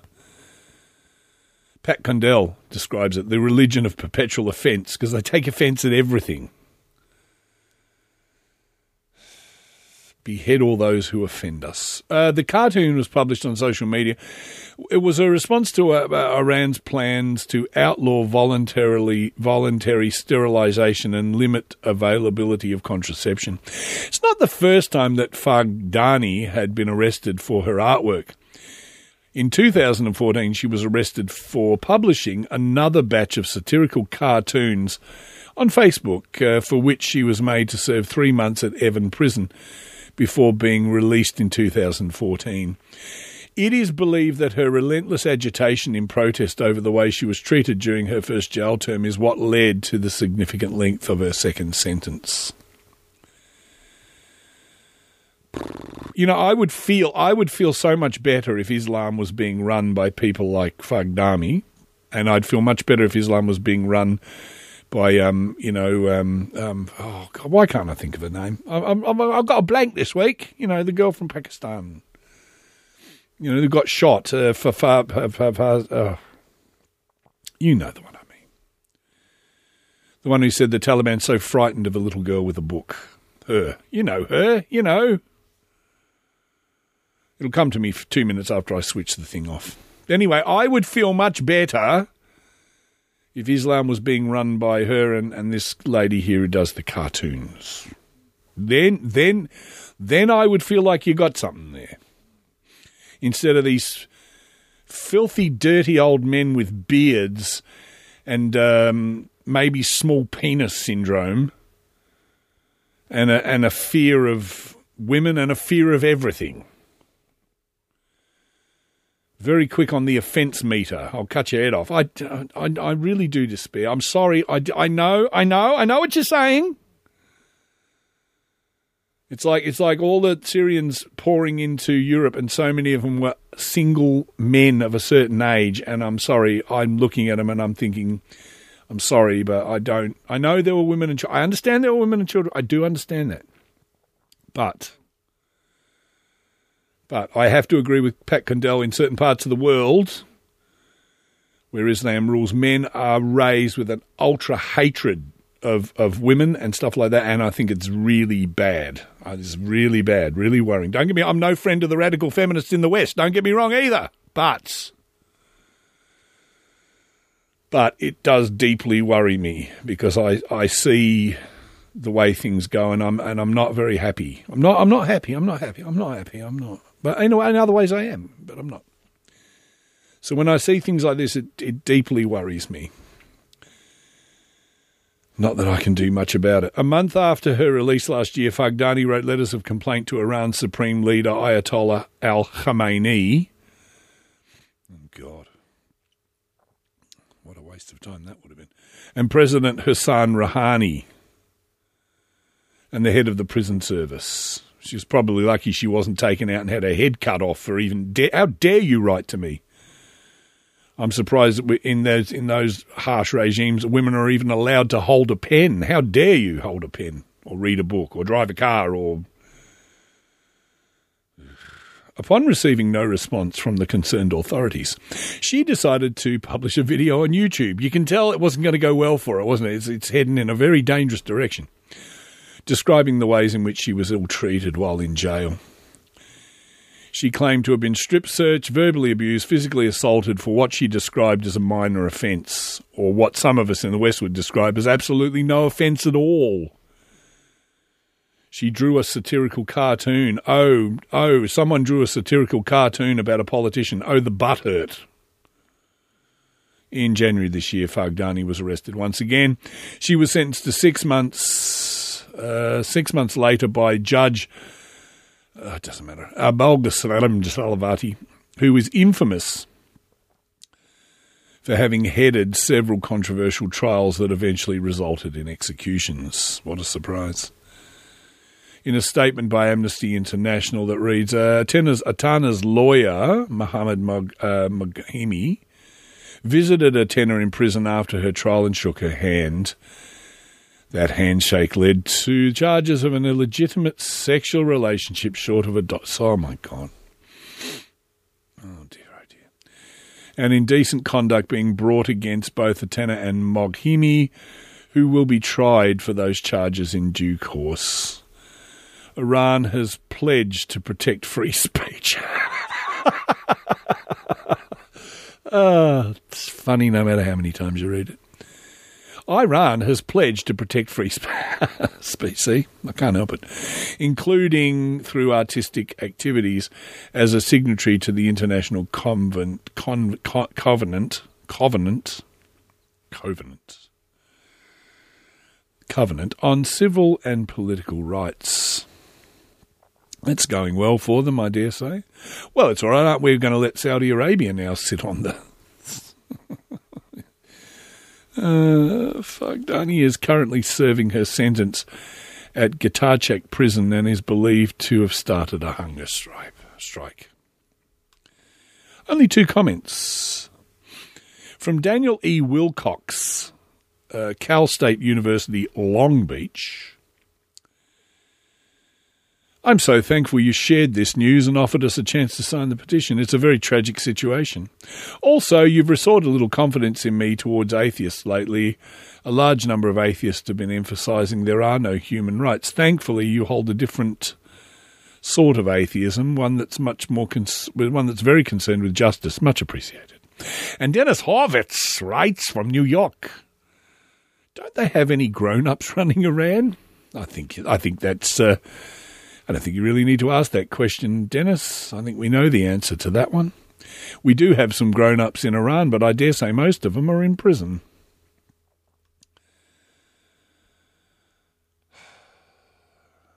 And now to another brand of stupid. This is from the Sydney Morning Herald, now being now being spruiked and advertised by uh, Dame Edna Everage. And um, come on, computer, don't do this to me. Don't. Oh, for God's sake, why are you doing this? Why have you locked up? Come on, stop it, will you? Really? Really? I mean, really? I mean, really? Can you scroll now? Please scroll. It won't scroll. It's, it's locked at the start. Oh, now, now it's now it's given me three spam advertising pages. Great, fan fucking tastic. Oh, now it's grown to four of them. Now I'll turn them all off again, shall I? And oh, and every time I keep going back to the Sydney Morning Herald page, I keep getting sent to yes. Oh, it's moved. It's moved. Hang on, it's moved.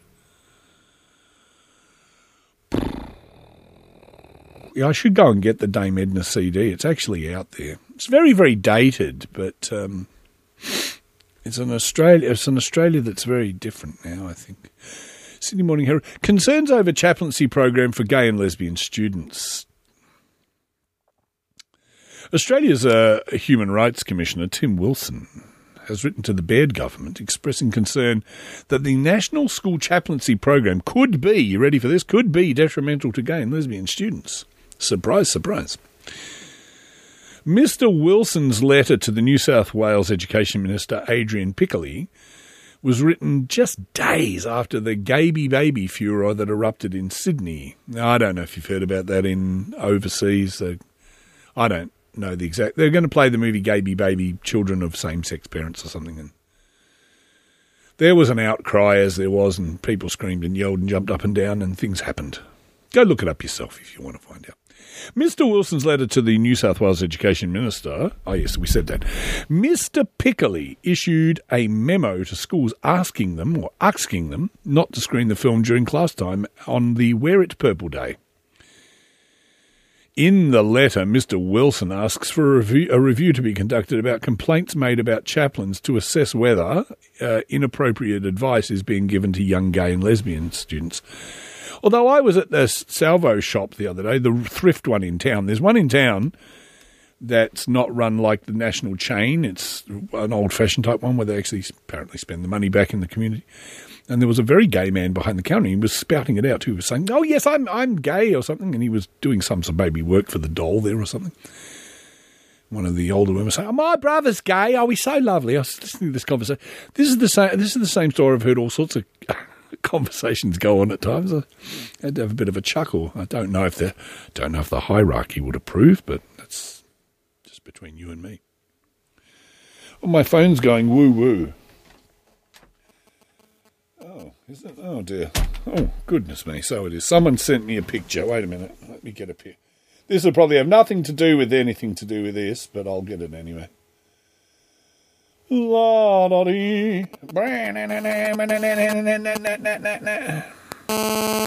Oh, that's a, that's the sound of throbbing data coming in, isn't it?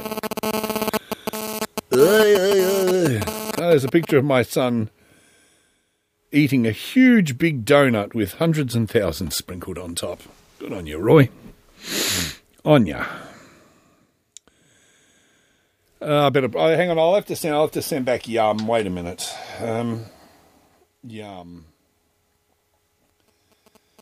There's then there's the little sound of the message going out.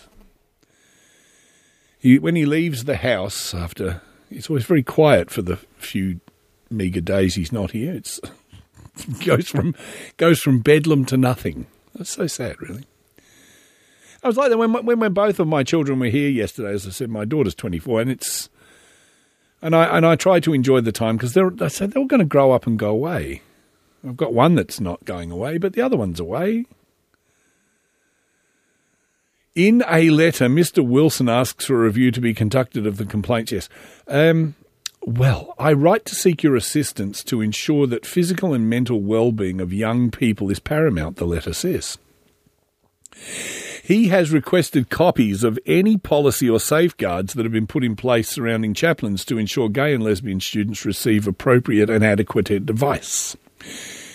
Any details in contracts with chaplain providers. Mr. Wilson's letter says the school chaplaincy program has been raised as a quote deeply held concern unquote by parents of gay and lesbian students.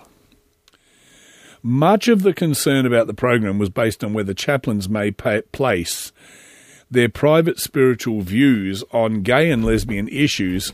Just have to move stuff off the bench here, uh, as well, instead of the well-being of the young people they're charged to support. Oh, there's the porridge disc is inside my um, computer. That's me blowing through the sound hole of it.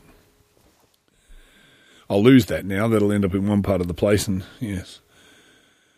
Research, uh, the research has shown his office, apparently, research by his office has shown, I should say, 80% of young gay and lesbian people had experienced abuse and had experienced this at school. Under Abbott government rules, that was the old Prime Minister before he was deposed by the new Prime Minister, only religious chaplains can be appointed to schools after secular counsellors were banned from receiving funding. You see, isn't that wonderful? It's just so wonderful. It's terrible.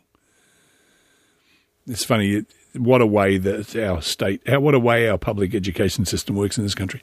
You can only get the job as the school chaplain or counsellor if you are a religious person, and then you have to promise you won't use your religion in your day to day running of the school. Uh, if, if it wasn't so tragically stupid, it would be funny.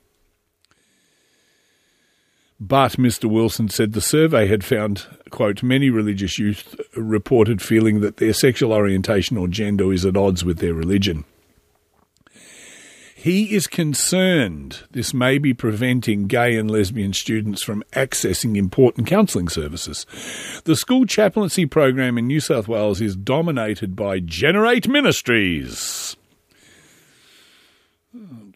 which lodged a submission to a, to an human rights commission. Shouldn't that be to a human or to an Austra- Oh no, no, it is right because it's here to an Australian human rights commission inquiry into religious freedom, stating that homosexual activity is a quote serious sin unquote.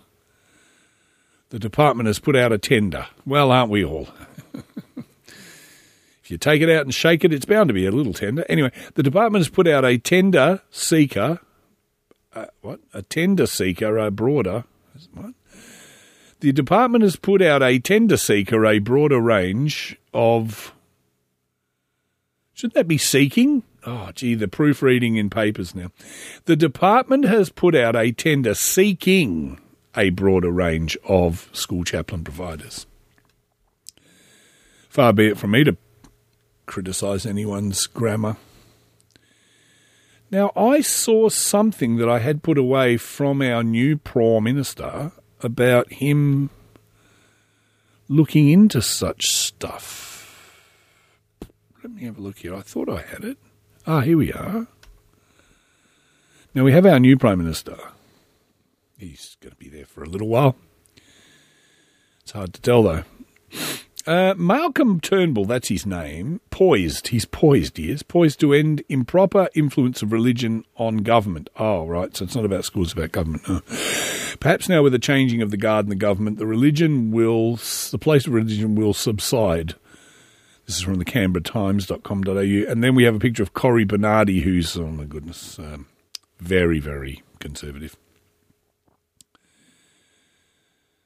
He deplores what he sees as treachery of Malcolm Turnbull in abandoning the Conservative Abbott regime.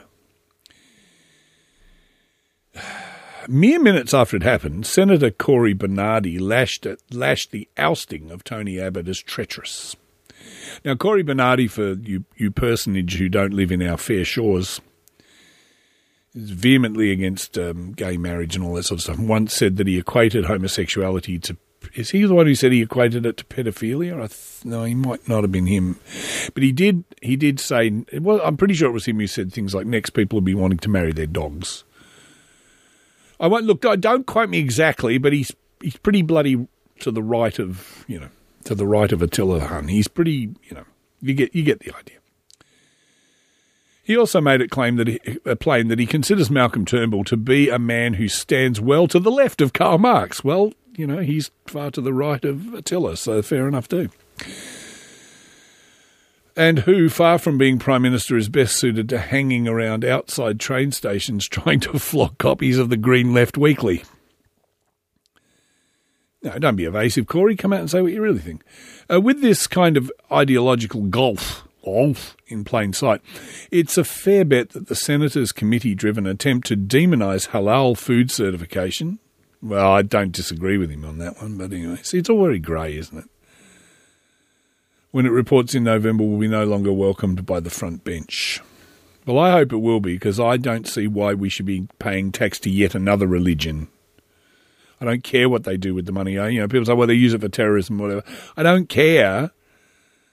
We shouldn't be paying it on our food, and especially when we've no choice. It's not like we've got an option to not do it. I mean, if you want to avoid religious businesses and various things and stuff, you can. But it's very hard when you're buying your food things, you know. I can't understand. I do understand that the left gives it such a free pass. And I don't know why. I don't know. I don't know. I'm not going to get into it. Only make me cross. Indeed, although one must note the pitfalls of optimism here. If it seems that Turnbull's elevation may well signal the end of religiously motivated language and policy that characterised much of Tony Abbott's tenure.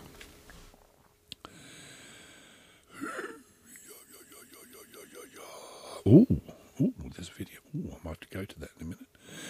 And it surely must be a good thing, even from the short distance. It seems clear that Abbott and his ministers couched their dialogue with the Australian people in the language of conservative Christianity that sat at dramatic odds with mainstream Christians. It also sat uncomfortably with the Australian Constitution, which states unambiguously that the nation enjoys a secular system of government and there's no official or state religion. Religious affiliations does not affect one's status for better or worse. This may have been difficult for newcomers to believe when faced with Abbott acolytes such as Eric Abetz claiming that the Judeo-Christian ethic is far better is a far better worldview to underpin society, or observing Kevin Andrews accepting the invitation later to be declined, uh, invitation to address the hard right biblical liberalists at the World Congress of Families or watching Abbott prioritise over school chaplains as secular councils, councillors, or hearing a chorus of ministers call for Syrian refugees to be chosen on the base of their faith. To be fair, it was not Abbott, a former seminarian, semin, seminarian, who decided that personal religious affiliations was a matter of public importance for senior figures. The rise of the religious right began in the Howard years. Yes, he was prior to that. The Labor Party too has toyed with establishing faith-based credentials. Yes, they have, and that's the that's the point in that. Under a Labor government in our state, did we see the rise of access ministries into our state schools? You see, so then you know it's both sides are slimy when it comes to this. Kevin Rudd, you may remember, he was a former Labor Prime Minister. boy, do we remember Kevin? Oh, jeez uh, was quick to let the public know that not only did he attend church regularly, he also greatly admired the uh, German theologian Dietrich Bonhoeffer. Quite what that had to do with his ability to lead a secular government in a diverse country under an established God-free principles was never clear. Never clear. Mind you, when they open Parliament each time, don't they begin with a prayer? I think they do. Religious affiliations kept pri- uh, kept private are a matter between the individual and chosen deity. Yes, imagine that. Out of all the deities, mine just happened to be the right one. Those same affiliations made public in the pursuit of public uh, policy distort, or they distort the crucial principle that a government elected by part of the electorate will govern nevertheless for all of it. You with me so far? Have you nodded off to sleep? The Abbott Cabinet. That's a great name for it. That's a good name for a furniture company. Come to the Abbott Abbott Cabinet. Was so overtly Christian and so blunt in its interpretation of such complex theology that even many other Christians despaired. Abbott's taunting of Muslims, like his offensive Holocaust references, weren't calculated in, insults. Oh, dear me, no. They were the verbal ticks of a blinkered schoolyard zealot. the bolshy nature of Abbott's averse, averse, overtly, avert religiosity uh, was a properly reactionary stance, considering the massive long-term popular movement in the opposite direction. The 2011 census found that 22% of Australians do not claim allegiance to any religion. So, fuck you. Um, a percentage that has swelled mightily from just 0.44% in 1911 and so on and so on and so on. Now, what I'm trying to see is that they go on then about people, but where do they get to the point about um, Turnbull doing this? I don't know. According to his biography, Turnbull was once a Presbyterian. Oh, well, there you go.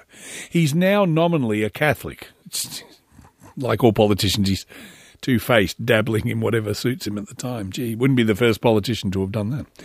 He openly rejects the church's position on uh, matters such as uh, marriage equality, abortion, and stem cell research. Abbott, Abetz, and Andrews, yes, Abbott, Abetz, and Andrews are now all on the outer, joining Bernardi in bitter exile. They'll be able to sit up the back of the class and throw um, rolled up spitballs of paper at people, I dare say. The religious bluster seems unlikely with this Prime Minister. Perhaps now our secular constitution will be upheld and halal will be a source of food rather than bigotry.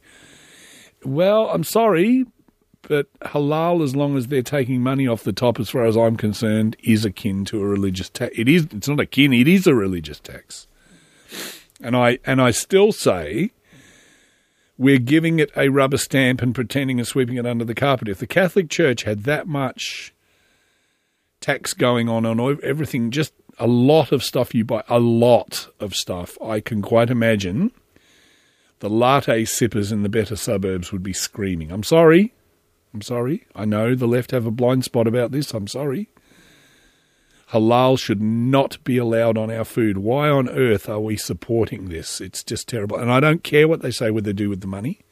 That's not the point.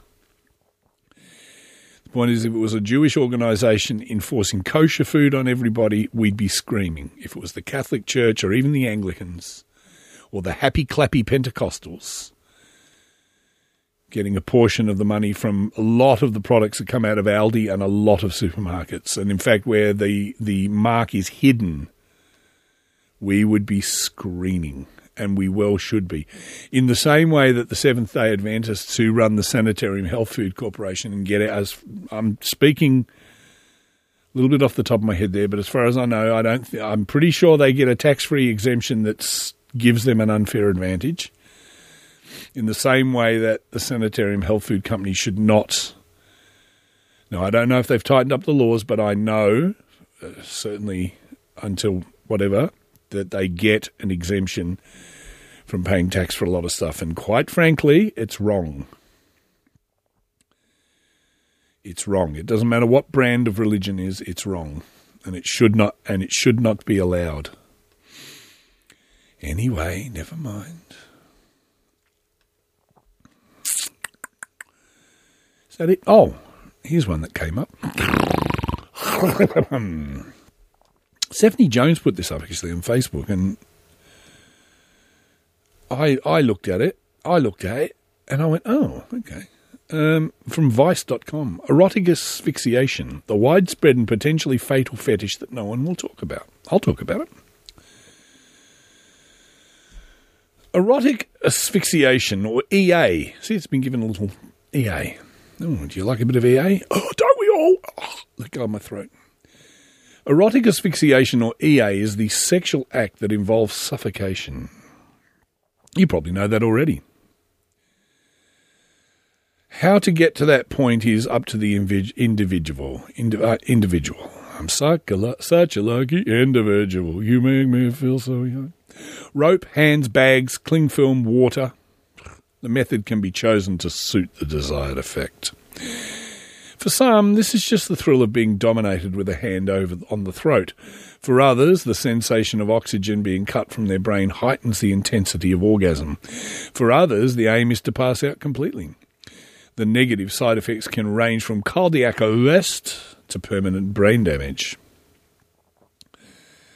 The likelihood of this happening increases when e is, EA is done alone. Autoerotic asphyxiation. well, they say this is this is still the speculation over uh, Michael Hutchence of INXS. Some people say it was suicide. Some people say he was trying to auto asphyxiate himself. While the above will be known to anyone who's been through more than a handful of one night stands, or porn clips.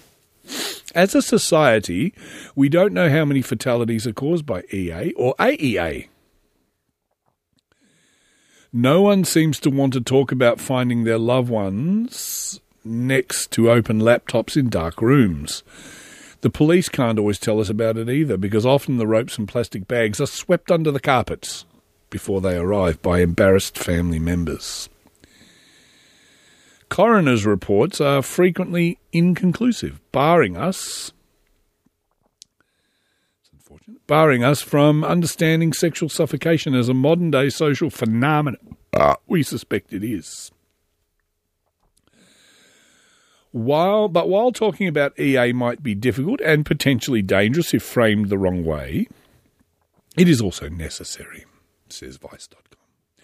A considered, inf- uh, a considered, informed, and public discussion needs to happen about EA because, in the words of Dominic Davies, a founder of an independent body for sexual div- diverse sexualities named Pink Therapy, scaremongering or silence doesn't help anyone. The psycho- the psycho- the, psy- the psychological, the, the psychology of erotic asphyxiation is incredibly interesting and diffuse as I talk to Jess, a businesswoman, about how she incorporates chokeholds into sex with her partner. It surfaced that the most significant sensation for her was the power dynamic it created. Jess told me that her partner's ability to read her body in the most minute sense when she is left there spasming in the throes of his hold brought them closer on an emotional level. For me, it's about feeling safe with someone. I want to be with someone who can read me and what my body is doing, and who can understand when I'm screaming, he has to stop. Gee, I wonder. In Ballarat, on the back, I told you on the back of our local Power FM radio station, which is just fantastic. We have Jules and what's his name for breakfast in the morning? Jules and Ross. And on the back of the van, there's a picture of Jules and Ross. And Ross has his arm around Jules' neck. And I used to say, that's terrorist violence against women, that is. I used to scream and yell. And now I'm not so sure because they're smiling. Maybe they're, they're doing the act of auto erotic asphyxiation. And just think if they could do it to each other, we wouldn't have to listen to him in the morning. Not that I do anyway, but that's not the point. That's a great station, Power FM. Plays that song by the Fifth Harmony, Baby, I'm a Worth It, where you take a saxophone sample and use it in the most inappropriate sense you possibly can. I hate that sound of that saxophone sample. It's the same one that's in Thrift Shop, and I hate it. Sorry, but I do. Baby, I'm worth it. No, you're not. Baby, I'm worth it. No, you're not. When I'm screaming, oh, sorry, I want to be with someone who can read me and what my body's doing and understand that when I'm screaming, he has to stop. What how can you scream if you're being choked? And that I might not be able to say the safe word. It's about the trust we have. It Reminds me of um, episodes of Get Smart, you know, where the guy's laying on the ground, he's going, "Arr!" and Max says, or the chief says, find out what he's saying, Max. Max kneels down to the man who's on the ground, and the guy goes, oh, and then dies. And then Chief says, What did he say, Max? He said, Get your knee off my chest. But stories of EA also take on a much darker hue. Talking to three men who've been restricting their own oxygen supply during masturbation from as early as 10 years old that weren't aware that what they're doing could be defined as autoerotic asphyxiation or that anyone else in the world uh, was even doing it. A 44 year old man called John, probably not his real name, told me his story. Here we go. Should we put echo? No, probably shouldn't, should we? It's probably wrong. It's just wrong. It's wrong. It's just wrong. At an early age, the idea of being strangled was exciting to me. I wonder if I should. Do you think I should send a pic? Should I send this link? Because you can message Jules and Ross at Power FM. And what if I just send this sign and a, and a copy of the photo that I took at the back of the van? Do you think I think I'll do that? That could be fun. I think. I think I should. I think they'd like it. I mean, it's no good pointing the finger at me. I'm not the one with my photograph with an elbow, with my arm, in, with some woman in a headlock. I mean, they don't say they're not doing it. It could leave it open to speculate. I better watch out. There's no, there's no power of free speech in this country. I shall have the Power FM people on my doorstep, trying to shut my podcast down. Shut your mouth. At an early age, the idea of being strangled was exciting to me. I'd like to strangle all the people from Power FM. No, I wouldn't. I'm sorry, that's a threat in this day and age. Because they put it on at the swimming pool when I'm there, and I just think, please turn it off, please turn it off, please turn it off, please turn it off. My first experience was when I was six or seven playing with a neighbour's son and a skipping rope. I don't really remember who instigated, but uh, instigated what next. But I remember being in a garage. Oh dear, this is this is getting freaky. Um, stood on a box and he was trying to tie the rope around my neck and then onto a hook. Luckily, someone came in and interrupted us. Or who knows how that would have ended? Hmm, Probably not well. Being interrupted, so it's strangulus interruptus, like coitus interruptus. Being interrupted taught me to be ashamed of what we did. I guess that's the same for most people and why it's kept behind closed doors. I suppose it probably is. Because when we get behind closed doors, then she lets her hair hang down, and I tie it round her neck and choke the living stuffing out of her. She makes me glad that I'm a man, 'cause no one knows what goes on behind closed doors. Ugh. Lemming. It was at that point that John realised the danger of involved and tried to stop. It didn't work out.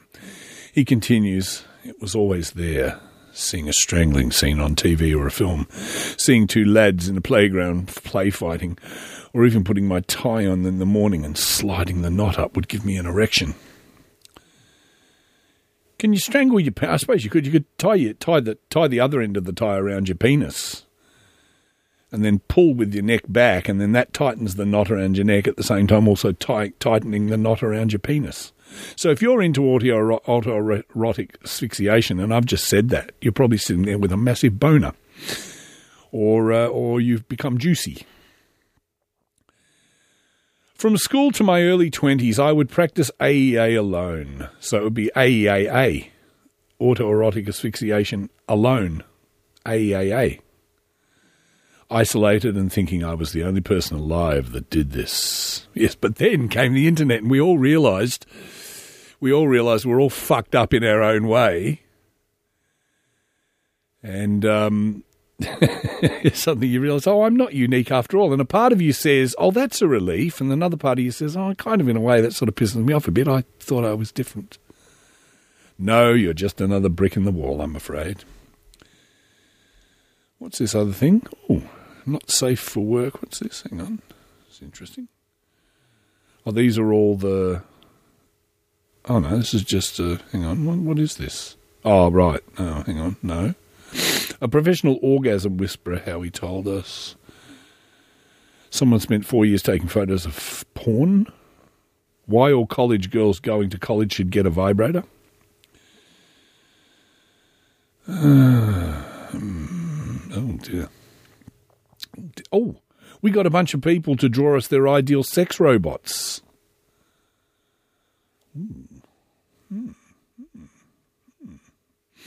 The emerging fetish of laying alien eggs inside yourself. Now that's pretty freaky, isn't it? They've got like alien shaped penises with like silicon eggs, and you obviously put them in your bottom or front bottom and you squeeze them in. I went to a fetish speed dating night in London at a gastropub. Girls talk about how they masturbate. Lesbian, kink, or female friendly girls talk about the kind of porn they watch. How not to break your dick during sex. Oh, there's 27 pages of that. Oh. I just don't have time to do them all. And I was going to say before I noticed too, I was going to read that thing out from. Um, doesn't matter. I, um, doesn't matter. I've been anyway. Um, John, John, just like just like John, a large number of teenage boys seem to discover EA for themselves, and rather than being able to involve it in their relationships in a positive way, it becomes repressed as part of their sexuality. Daniel Guy, an erotic writer, told me that he came to discover EA as a coping me- mechanism for his fear of the dark. I used to try and survive. I think I must have eroticized the fear and turned it into a wish.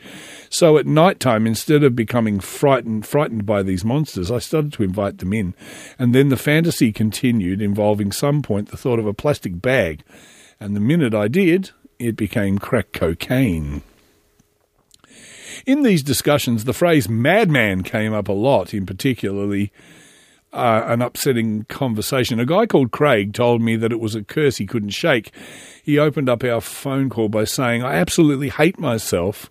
I would class it as a curse sometimes. I often feel racked with guilt about it. He never delved deeper into the psychological reasons as to why he was attracted to watching peril clips of women drowning. Uh, but it did turn out that someone in his immediate family drowned when he was young. Craig was middle aged and never had never spoken about it uh, out loud to anyone before. Hmm. Shout it out loud. It's this kind of shame fueled by secrecy which seems to be the most dangerous thing about EA because it forces people to practice alone and not seek out proper education. Daniel Guy told me that with hindsight, he could see that he was on a scary path as a young man. I was doing things so dangerously that it was only a matter of time before it would le- I would be discovered dead. Craig, too, without any ideas. Um, Craig, too, without any idea of the danger of autoerotic asphyxiation, sought out increasingly dangerous, increasingly dangerous situations, telling me that as a young man he used to ride to a secluded spot, put a plastic bag on his head, and then put his bike helmet on top of it for a bit. Mm, For a bit of what? Mm. He pauses. One time I couldn't loosen the strap on my bike helmet, so I was suffocating and felt like I was going to die, but eventually got it loose.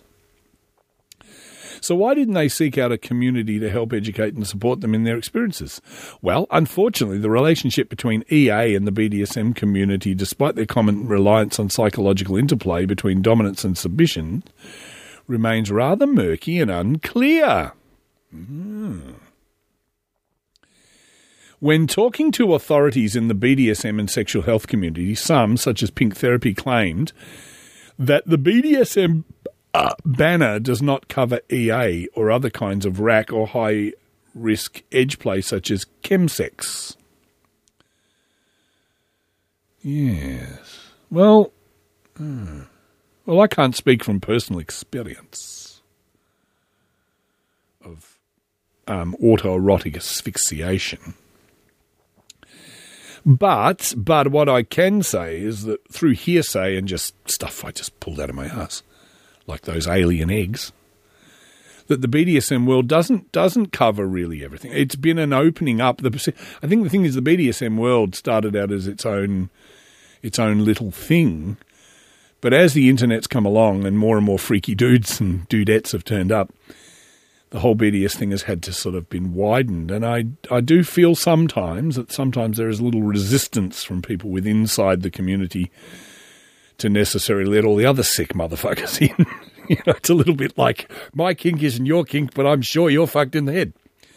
Not that that not that that's a case of well, actually, many people are very very welcoming. I shouldn't really say that, but I can sort of see that because I think, but I think you know the people that were already inside it are as human as the rest of us, and it takes a little while to kind of work those things out.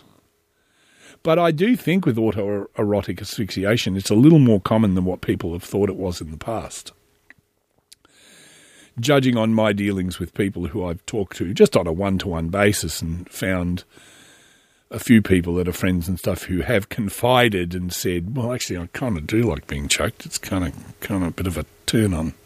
And I think it goes to I think it goes obviously to varying degrees. To some people who just like to do it now and again, and then people who kind of do the thing like it's kind of got to be there.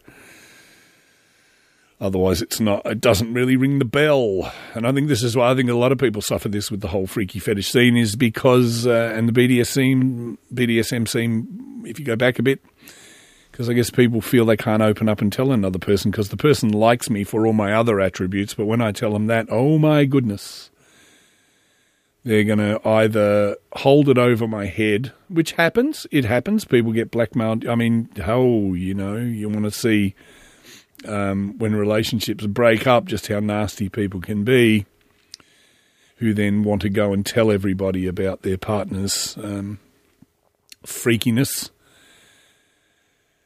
the word the word of advice if I was talking to somebody out there right now, and it might not be auto asphyxiation, you it might be some other thing. As long as here's here's the drum with it really. If you ain't breaking the law, and when I say breaking the law, obviously um, you know, there are areas such as pedophilia and all those things. I mean, they're breaking the law because the, there are things where people can't consent because, you know, that is breaking the law. You're doing, and if you've got that in your psyche, you need to go and get yourself some help before things turn very, very ugly and bad. Uh, but the wonderfulness of the human brain is that if anything, in our day and age, right now, right now, yes, there are closed minds. Of course, there are. There are plenty of Cory Bernardis and people out there. There's no shortage of them, unfortunately, but that's the way it is.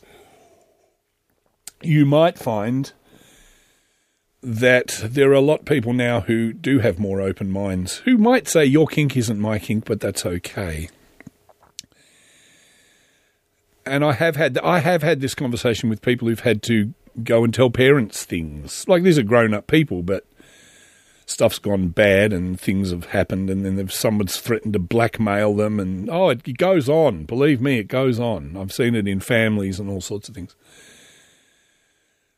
And you've had to, I've had to say to people, listen, sit your parents down or sit somebody down and explain to them, you know, you're the same person you were. They loved you because you, and etc. You're their child or whatever. You know, you're a grown up person now, but you're the same person you were, and when you admit that perhaps you do this or that, they've loved you up till now, and that's been a hidden thing that you've hidden away. You're no different to the person that they've known, and then kind of putting it out there by saying, well, you know, people go along to various functions where these things, and some of these people are police officers and ambulance workers and people who work in shops and teachers and lawyers and judges and people and in the rest of their lives, you know, the world hasn't fallen apart, but these are things that go on.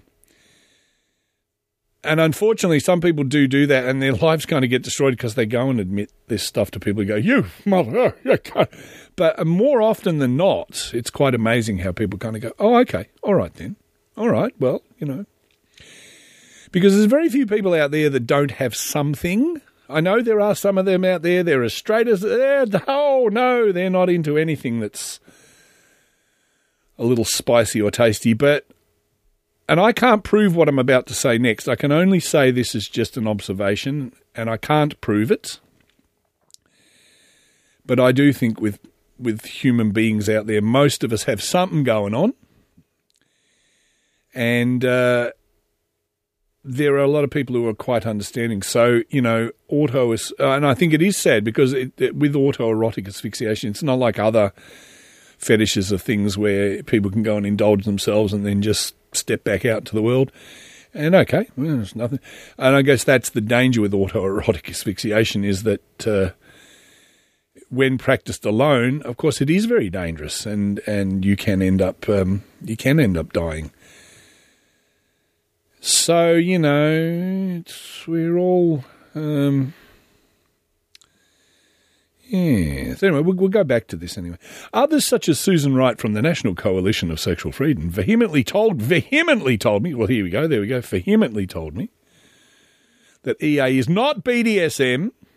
That's an act that people actually do in the BDSM community, but aren't really aware of the dangers. This lack of clarity between the two camps is still a big problem. It's a shame about solo EAers, said Ambrosio, as he rung off to head, off, head back to his office. People doing it alone aren't part of the community. He continues. They could find friends to do it with, uh, as also simultaneously minimise but not eliminate the risks involved. Yeah, it's it's a that's it is tricky, isn't it? Because someone dies under those circumstances, and then the people who are with them are freaking out that the police are going to come and charge them with um, with murder. Very tricky. It's very tricky.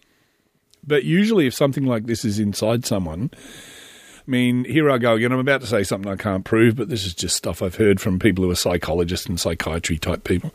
And they say if someone has sort of a fetish or something like this nature, it's usually very hard for that profession to iron it out of you. Generally, the profession, and this is just me talking off the top of my head, don't, don't write in and go, oh, you're wrong about that, because I admit I don't know everything about that. But a lot of the times I think they do tend to go to the thing if it's not illegal what you're doing, and it's not affecting the rest of your life in terms of are you still paying your tax and working a job and getting on with things, they generally don't try and iron those things out of you unless you go to them and say, You've got to get this out of me. It's got to be something that you initiate. And they know that even then it's still very, very hard to, to change that. So I, I, I can't imagine too many. Oh, I don't know. Maybe you. You look. You might be a person who's listening to this now, and, and you might be, but you're definitely not alone. And this is why websites like FetLife and a lot of those things are very good for that sort of stuff because you can go on and get your little profile, and you, you can go and meet like-minded people, and maybe put into some sort of perspective what's going on we we may never know the whole thing with Michael Hutchence, whether he was severely depressed and, and decided he was going to end his life, or whether he was practicing autoerotic asphyxiation. Either way, it, it was an absolute tragedy that we lost him. You know what I mean? Whether whether he was so depressed that he wanted to end his life, because his death, whether it be through erotic, uh, you know what I'm trying to say, asphyxiation or um, suicide, was terrible because um, look at look at the effect. Look at look at the effect. He had children, and you know people that loved him very much. You know families back here because even big rock stars have people who live back in the real world. You know the people who grew up with him in his neighbourhood, his family, his children, his ex partners. You know, I know by that stage he'd broken up with Kylie Minogue, but I'm pretty sure Kylie would have been absolutely devastated when um, when that happened. And not to mention the other effects, all his fans and the people that loved INXS and the rest of the people in his band and all of those things. For so many people, that that life being cut short there was also absolutely life changing and quite devastating to so many people around him. You know, as I say, the guys that were in the band with him. I mean, basically at that point, that was the end of INXS. So, um, if it was autoerotic asphyxia, and for someone like him, can you imagine it? I mean, this is this is the thing about people who have celebrity status. As I say, I, I do believe most people are, have their own little peculiarities. And then when you couple that with someone who is a star, uh, a public figure, um, for them, they have no an- anonymity. An- anonymity. An- they can't get any. I can't get no anonymity. So you know, I I do look at people who are fenced off by fame. And for some of them, you wonder where do you go to hang your freak flag out? You know, it's okay for other people. Other people can go hang their freak flag out because um, they're not known by all and sundry. They're not worrying, well, I sell, you know, over a million albums per hour, per album or 10 million or whatever. Now, if people know this about me, will our album sales fall through the floor? Will this destroy the career I've got? Because, you know, in life, you're more than just your fetish, you're more than just your stardom you're a whole facet of different things. Every one of us is to someone. You're someone's mum, or best friend, or dad, or uncle, or or this person you play golf with, or heaven forbid, football. But you're more than just um, that. You're a conglomeration of all of those things that make up you. So it's re- it's it is it is in, it's terribly sad. Um, that because of something that occupies your life, yes, it occupies your life in, in some ways, but if it leads to the demise of you, it's it's terrible. Anyway, even if someone's lucky enough to reach out and find a partner to spot for them, as in check they're okay, the story still often ends in tragedy. These situations are made more scary by the fact that an EA death, there's usually no way to prove that another person wasn't involved in perpetrating the violence, and that they are not therefore a murderer, should the possibility that a spotter might end up with a serious criminal charge. Uh, in brackets, aiding and abetting lethal behaviour, manslaughter, or even murder, if something goes wrong, uh, would be enough to put someone off. Well, apparently not, according to this article. The crux of this very technical and often heated debate among the BDSM online community is that, however dangerous EA or AEA may be, people will continue to do it. Yes, they will. That's right. And that's the thing about it. For some, uh, or part of EA's allure stems from the potentiality or the, for the potential of its fatality. Jess said before and after, I'm very aware of the fact he could kill me, but in a way, that risk makes it more enjoyable because you're pushing the boundaries of what you think your body can do. People I spoke to told me with the experience and research they felt completely in control of their actions. Jess said that she puts a hand on her partner's knee to tell him to stop. A Daniel and Daniel Guy says that he can just rip the plastic bag he puts around his head before he passes out. Yet Jay Wiseman, a prominent, prominent BDSM spokesman in America, resolutely says of EA that you cannot reduce your odds to zero. He raises a salient point in that nobody knows they're going to pass out until they do, until they forget to put their hand on the knee of the plastic bag. Yeah, okay, but that's the same. But you know, if you look outside of a sexual sense, what about people who skydive? I mean, what happens if the parachute doesn't open? There's no when you jump out of a plane. You can't reduce the risk to zero that at some point, maybe some poor bugger, uh, their parachute won't open, or someone who climbs up the side of a mountain that a hook you hammer into the uh, side of the mountain won't break or come out of its little thingy-bobs. So, you know, being alive has a risk that you could die, and that is true.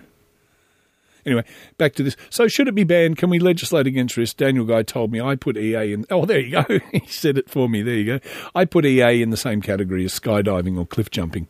People will die from it. Now, we don't know for some people that skydiving doesn't give them a massive erection either, do we? You know what I mean? You could be sexually attracted to that as well, and you're you're completely covered by the fact that so many people do it that it's one of those things that you know. But I wouldn't ban it. Uh, it's important just for people to know what the risks are before they do it. Maybe part of the reason people feel they need to condemn EA is because there's always a moral subjectivity involved in a complimentary, in a commentary, I should say, on sexual quote perversions unquote it is unfortunate, never just a purely psychological discussion, uh, especially in the mainstream media. Daniel Guy said he was once offered psychotherapy from his doctor that would stop him feeling attracted to suffocation. Overall, the sticking point for everyone I talk to about EA seemed to be the rapid pace with which the internet is, is depicting the practice. With extreme porn so readily available to young people, it's obvious that the legislation can't keep up with what people are finding out for themselves, or maybe about themselves. I would say. Jess said, she didn't say what I said. I had, yeah, Making a subject taboo actually makes it more interesting. Yes, this is coming back to that crazy anti abortionist that I'm talking about, see? Making it just makes it more interesting, especially for hormonal teenagers who are going to get it wrong. The chances are that half of these teenagers already have watched porn anyway. People should be educated because if you stumble upon it without education, you're more likely to get it wrong. Daniel Guy stated firmly that without proper debate, young kids are going to explore this and are going to explore it in their own way privately, and we don't know anything about it. It's hard to curb. Oh, pull you to the curb. It's hard to curb the number of people participating in EA, as long as people have bodies and dark rooms which, with which to play around with them. Hmm. The only responsibility we have is to stop people dying, and the best thing to do is to try and match the prevalence of porn with reliable, honest, and non-partisan information. Even Jay Wiseman believes that more, not less, information about EA is a good thing, saying, I have noticed that when young people are educated regarding the severity and unpredictability of risks, fewer and fewer choose to play in this area, and those who do continue to continue tend to play less often. What an ethical form of EA education would look like is unclear, and it's hard to imagine it being taught in schools. Yes, probably. The only clear fact about EA is that it's officially out of the box and you can't and shouldn't try to force it back in. Well, as I say, I think if that's your thing, I, I suggest you probably go to FetLife and I think from there you'll find an enormous amount of links about the subject. And of course, be careful. I mean, there are always people that are going to do extremely dangerous shit. There are people who just, you know, that's they do, but oh, I don't know. I don't know. I don't know. I don't know. Anyway, what are in the other twenty-seven pages of this thing here? it's two two seventeen. I, I got to bugger off in a minute.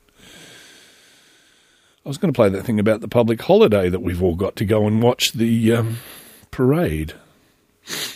Oh, what's this? A bonus look at penis enlarges. Hmm. We pick songs for Pornhub to turn not safe for work music videos.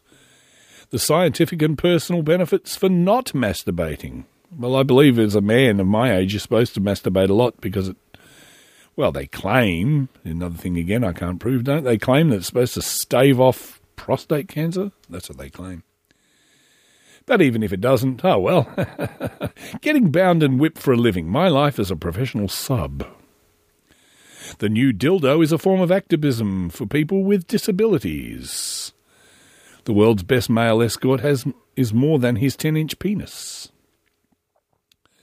What's life like with an enhanced giant silicon penis? Says the professional sub, I had a client who wanted me covered in as many clothespins as he could clamp on. Oh, I might have to read this. You won't mind if I take a little longer, will you? No, of course you won't. Filthy lot. See, this I got a book about Graham Kennedy, who was one of our Tonight Show hosts, a very funny man in Australia. And of course, everything had to be double entendre in those days. He said not only could you you couldn't say fuck on television, these days they not only say fuck on television, they actually do it.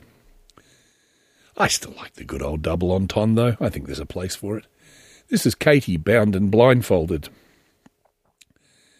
This originally article this appeared originally in Vice UK. Apparently, to the ignorant ear, being a professional submissive doesn't sound all that appealing. Imagine the job posting on Monster. Yeah, you'll pretty much be tied up and flogged by a stranger for an hour. Probably not going to get too many clicks. Oh, I don't know about that. Of course, if you're enjoying that kind of thing and get paid well to do it, it's actually not far from the perfect job. But considering that more than three quarters of women who enjoy BDSM are believed to be submissive, there are relatively few professional subs, however, in compared with the dominatrixes. Subby Kate, an American who now lives in London, an American subby in London.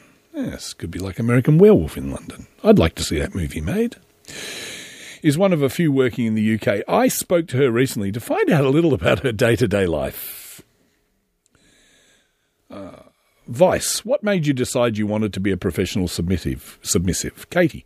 I got laid. Also, I got laid off at my job, and the job market was absolutely awful at the time. Couldn't find another job. Very stressed out. Went out for drinks one night with my ex girlfriend, and she, knowing my proclivity towards all things BDSM, suggested looking into work in a dungeon. yes, master. The next day, I started doing research and applied to a few dungeons. I got hired at a very beautiful dungeon in Midtown and trained there. It was very beautiful. It was mainly Dom work, um, with some submissive sessions on occasion. I don't have a Dom bone in my body. So, being a Dom always felt forced. In this profession, if you don't love what you're doing, it's very obvious. Yes, it would be, wouldn't it? Oh, mistress, chase me around, call me names, and kick me, and um, okay, you're a um, oh, you're a grubby thing. You probably don't pay your tax on time, and you're quite slovenly. No, that's not what I meant, miss. Well, it's the best I've got for you. Next patient, please. It was mainly. Uh, I don't have a dom bone in my body, so being uh, a dom always felt forced in this profession. If you don't love what you're doing, it's very unfair to the client and not good for the worker. For that reason, I decided to take everything I'd learned at the dungeon and start freelancing, doing strictly submissive sessions. It was great. And now I absolutely love what I do and what they do to me. Go on quicker. Oh, it's not a long. Oh, thank goodness it's not a long thing. is being submissive your only source of income? It is definitely my own source, my only source of income. I get some people who disapprove of sex work and ask, why don't I get a respectable job? Yeah, but let me guess. They're the ones who come to you on a regular basis, right? It's like all these respectable types, and then sooner or later, don't they always fall from grace? They're always caught in a motel room or something going on. There's always something. See, that's what I'm saying. Everyone's got something going on in there, you know? The world is mad except for ye and me. And I'm not so sure about ye. Ah, why don't I get a respectable job? I always have to giggle. I'm my own boss. I make my own hours, I choose my clients, and I make more in a few hours than most people make in a month. I was actually just asked by a friend of a friend if this was what I uh, envisaged myself doing when I was little. I think my goal, being raised uh, by a strong woman, was always to be independent. So the answer to that question would be a huge yes. How much do you make each session? Well, it really depends on what the session entails. Cat of nine tails. But it's normally between 300 and 600 pound, which is about 450 to 900 dollars US. Oh, how the other half do live, I should say. My goodness. What do you do if you're poor? Oh, I guess you get a plastic bag out and choke yourself with it. They're cheap, aren't they? God, I wish I was rich. I do, I really. I'm just a poor artistic type with a mobility scooter. Is there anyone out there would take pity on a boy like me? Or maybe not take pity on me. You might want to be harsh on me, or let me be harsh to you. anyway, what do your typical sessions entail? Oh, caning, barehanded spankings are very popular. Role play as well. Usually the classic schoolgirl or secretary. I find lots of clients like controlled orgasms which involves restraining me in some way, then using a vibrator to stimulate me, but not allowing me to orgasm without their permission. Are you allowed to fake it without their permission? I don't know. If I do so, they allow it, allow it, then there is some form of punishment. Forced orgasms are also a favourite of my clients. They're pretty much exactly what they sound like. I'm restrained and made to orgasm repeatedly.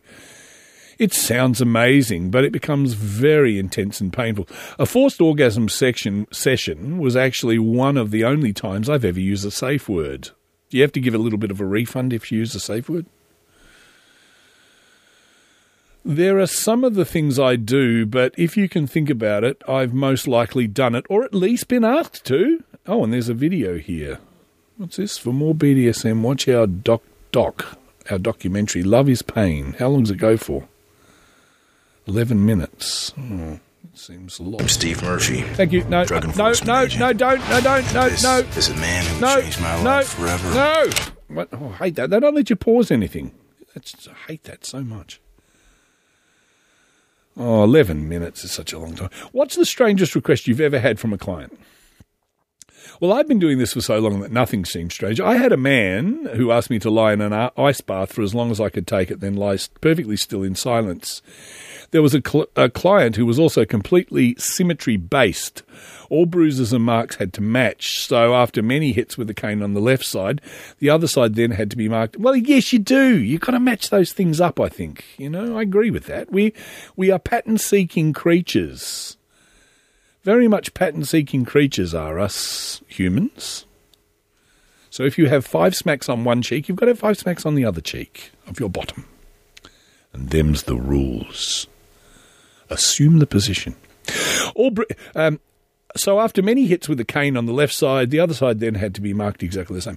I had a client who wanted me covered in as many clothespins as he could clamp on me. The entire session was spent with him counting the number of pins that he could attach to my skin. It's Dutch ADD going on there. So really, though, nothing shocks me or seems to shock me any more. Do you ever worry for your safety since you give these men an element of control over you? Oh, yes, definitely by the very definition of their profession. Submissives allow themselves to be dominated, and that comes with a lot of risk. That being said, pro subs aren't a huge market, so those who seek us out do so not for malicious intentions, but because we offer something they're looking for. Also, I never meet a client who can't give me a phone number or address. For the most part, I meet new clients in public for a coffee or a glass of wine first, and if it feels off, I apologize and leave. Do you think that being a submissive is riskier than providing other adult services? For example, escorting. Riskier? I'm not sure. I think it has the potential to be. Certainly, but any adult service where you meet a client alone has its risks. Sure, we allow ourselves to be restrained and dominated, but because those things have specific systems in place to make it as safe as possible. Someone always knows the name, the phone number, and address of the person I'm meeting. I text when I arrive and when I leave. Although the danger factor that is associated with pro subs might seem more obvious, I think that all sex workers are at risk, and the black backwards laws and discriminations uh, make our jobs unsafe. As long as we're criminalised and thought of as a lesser part of society, no one in, sec- in the sex work industry will ever be completely safe. What kind of men use your services? Do you have a typical client? Oh, not really. The majority are middle aged professionals. Oh, well, then you do have a typical client, then, if the majority are middle aged professionals. Well, they're the only ones that can afford it. 450 to $600 US. Do you know what that's like in Pacific pesos? Like I said, my podcast now used to go and cost me $18. Now it's nearly 30 bucks US. So $20 US is about $27 Australian. So $600 US would be, you do the math, you work it out. It's a lot.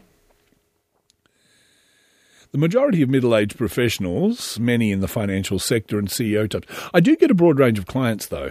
I have some who are more my age who tend to want to learn and explore BDSM in a safe, non judgmental environment. I also have much older clients who are looking for some younger companionship. I had an absolutely amazing client for a while who was 89 years old. What, then he got older? Yeah, probably, but you would have never guessed it by the strength with which he could spank. Is your main motivation sexual or financial? Well, first and foremost, this is my job and it's how I make my living. I definitely think of it as such. That being said, I don't think you could do this job if you didn't enjoy it. If you aren't enjoying the session, the client can tell.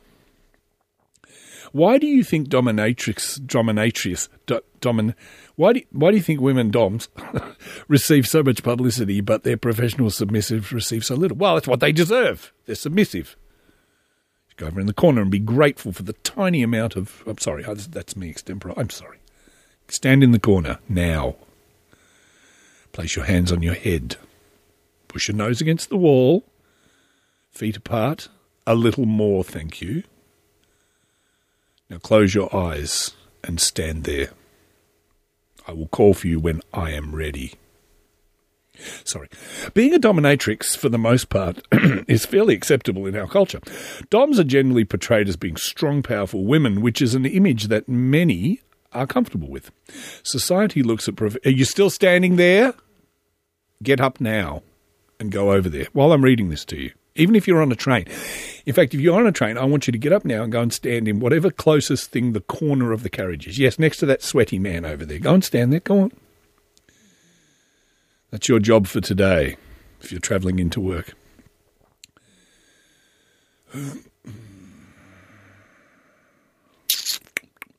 Sorry.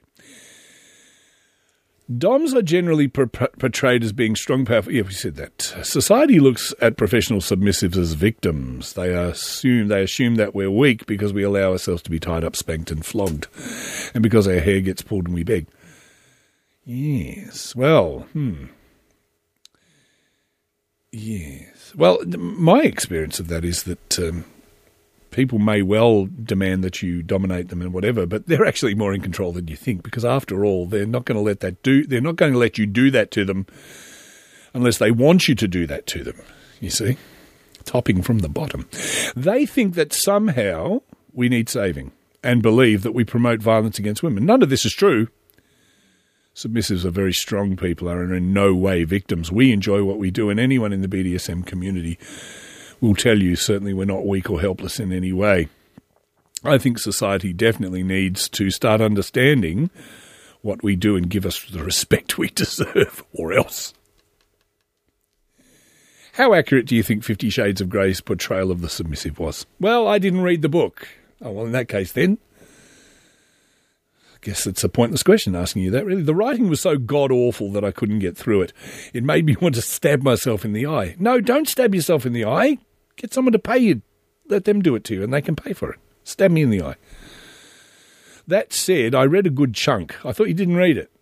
And even if you forgive everything else, the fact that at one point the girl calls her safe word and it's ignored means that the book is supporting domestic violence, and anyone in the fetish community knows that the safe word is everything.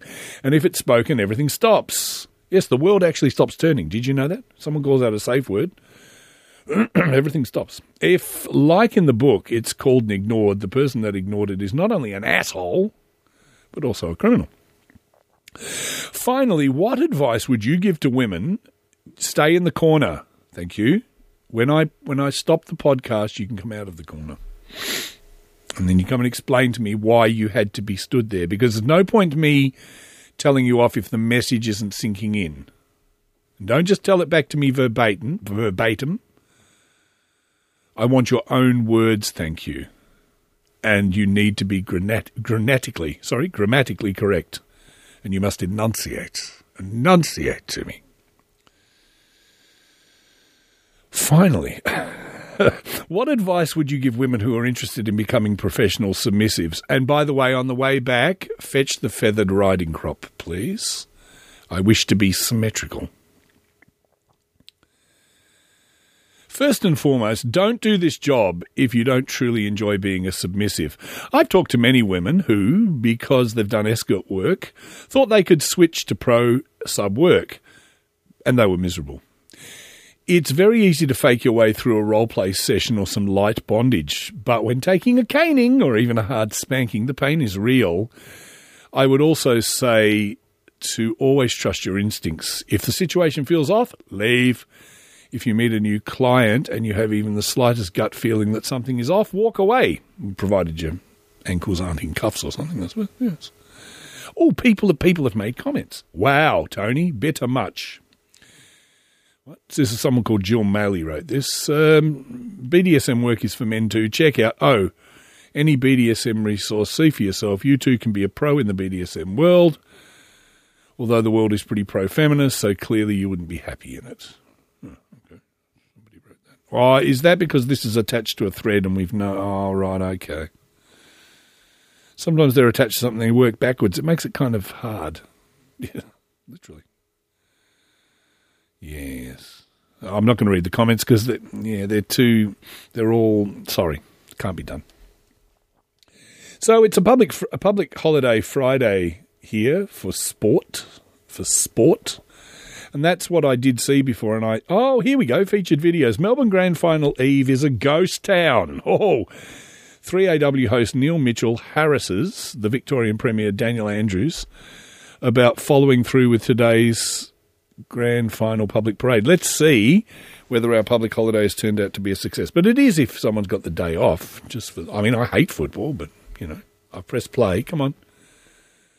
Will we get an ad for something in the first thing? Have I ever told you about the benefits of driving with Uber? You can wear your favourite fetish clothes underneath your normal taxi driving type clothes. No one will mind. Snap up a safe. No one will mind. You can. You could wear a corset, high heels, fishnets, whatever you want. We don't care. Or one of those leathery vest things that has all ring things in it. Yes, you can. Here You've been in town. Yep, here we go. Well, you've ruined it. It's a ghost town. Oh dear. And this is this is one of the great days on our calendar, Grand oh, Final Oh, Eve. dear. Melbourne normally is jumping. You got people going to work wearing their footy Yeah, guernseys. You've got parties and, and then- and then, well, look, I've I've had a few people put it to me that it's a terrible productivity burden. Like, Yeah. because all those blokes in suits used to go back to work after the grand final parade and grand final Oh, lunch. don't be nasty to the blokes in suits. They probably work the next day. This is think of all those families in the outer suburbs Oh, who'll be able to come in today Yep. with their kids and be part of this, and Yeah. that they've never been allowed to previously. I'll give you another example. Yep. The uh, Benalla Cup. Yeah. Benalla Cup, th- not far from where I grew up, three hundred percent increase on the packages that they've sold. They reckon it's going to be Who's talking about whose package? they've ever seen. We've got reports from wineries, from hotels. The AHA tell us the place is booked, not just in Melbourne, which is pretty typical, you know, particularly when you've got the West coming over, but right across regional Victoria. You can't get a hotel room in Geelong, the Bellarine, the Surf Coast, the Northeast. You know, right up to Mildura, their ticket sales are through the roof for the Country Music Festival. Okay, so you say overall it's making money, is Abs- Well, overall, it's a great day for families. Overall, regional tourism is getting a huge boost out of this. Um, now, we'll know more about this harder numbers, if you like, next week.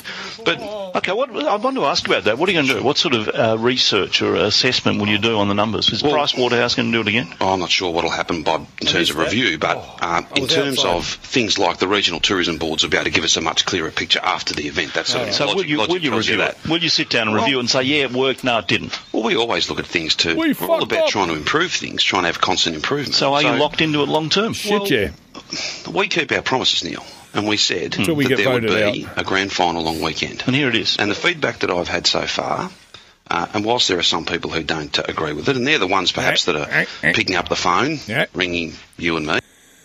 So this has been our Good Friday for sport. I think Daniel Andrews, our um, premier, needs to be taken to a professional dominatrix and, dominatrix and given a bit of a spanking. now, I didn't hear all that because I, I had to. So I'm out, see, I'm out of breath. I got up, I'm out of breath. You still stay in the corner over there, thank you. Don't you be sneaking around and looking. If I see you turn around and look at me one more time, that's an extra welt for each cheek of your bottom. You stay over there. Now, I think um, this. I found this Barry Humphrey CD. Now, this is Edna's Hymn. I'm going to go out on this. This is only of limited interest to only a few people. A lot of people won't find this funny, but then it's the nature of this podcast. Oh, dear, oh, dear. Here we go. When I get home from a day shopping in a city street, I pop on the kettle though I'm nearly dropping on my feet. Make a nice cup of tea, then I switch on my favourite channel. It's the best time for me as I flick off my flyaway panel. When we've been out for a treat at the Flesh and Blood Theatre. If you call it a treat, peering up and down the street for a meter. I think of old songs and the memories they bring back. While my thoughtful norm helps me off with my left and right sling back. And I think of old songs from old shows as I powder my nose. And I think of a dear old hymn that time will never dim for me. Before I met my norm, it was the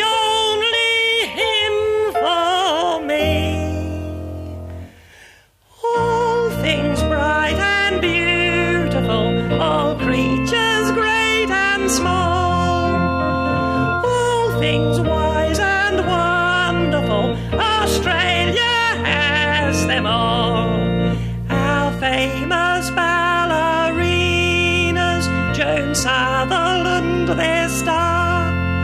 Our Hoover vacuum cleaners, our Cadbury's chocolate bar, our Clothall Purcell Snowy for Austral picnic spread, where hums the humble blowy and beetroot stains the bread. All things bright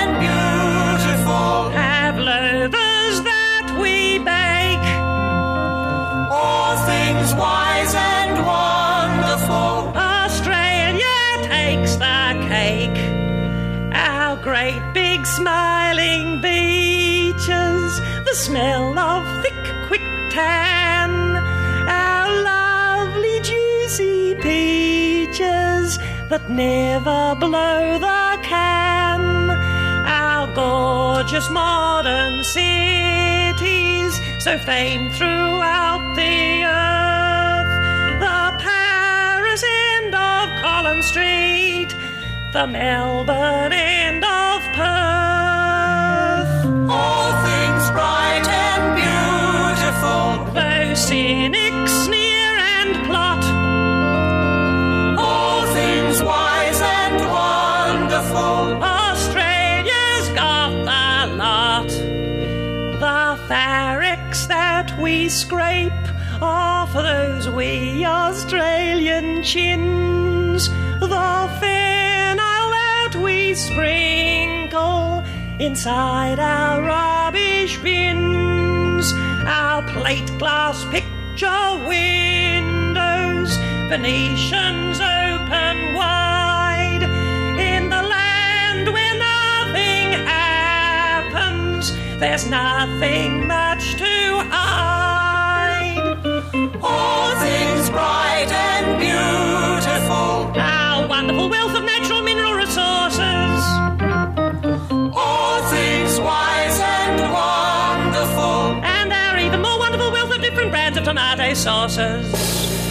Australia is a Saturday with races on the tranny. Australia is the talky smell of someone else's granny. Australia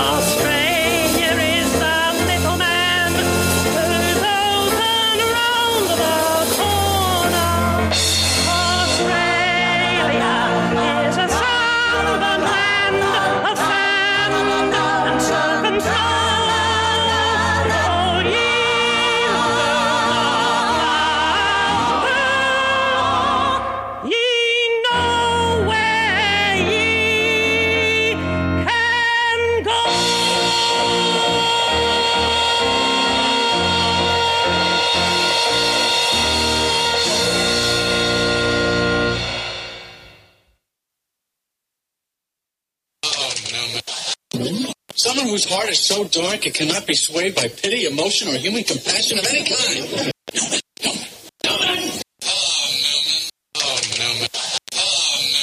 Someone whose heart is so dark it cannot be swayed by pity, emotion, or human compassion of any kind.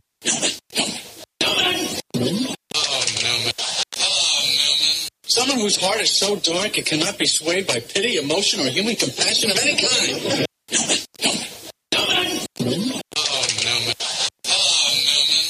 Someone whose heart is so dark it cannot be swayed by pity, emotion, or human compassion of any kind.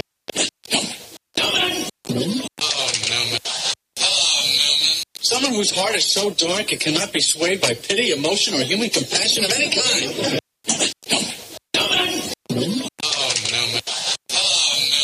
Someone whose heart is so dark it cannot be swayed by pity, emotion, or human compassion of any kind.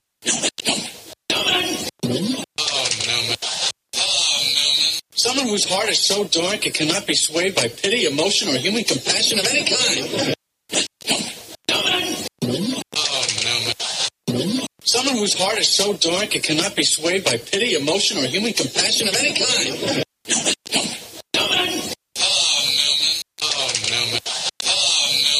Someone whose heart is so dark it cannot be swayed by pity, emotion, or human compassion of any kind.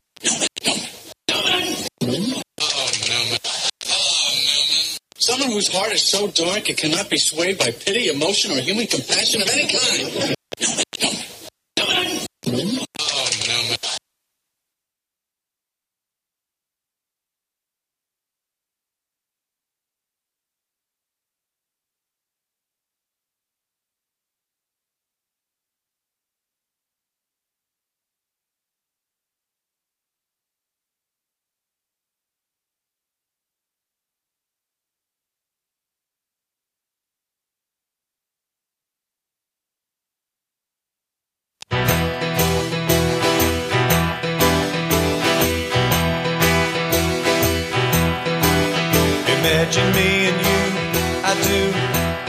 I think about you day and night.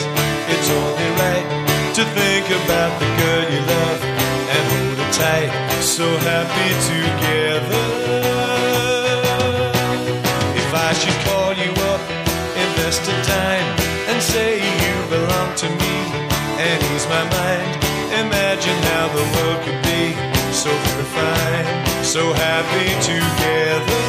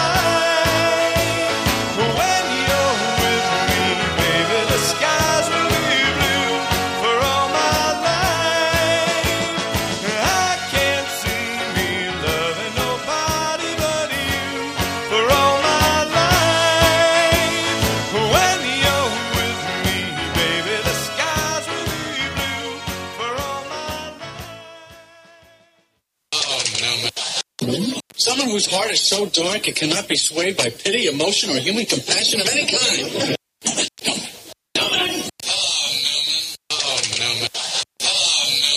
Someone whose heart is so dark it cannot be swayed by pity, emotion, or human compassion of any kind.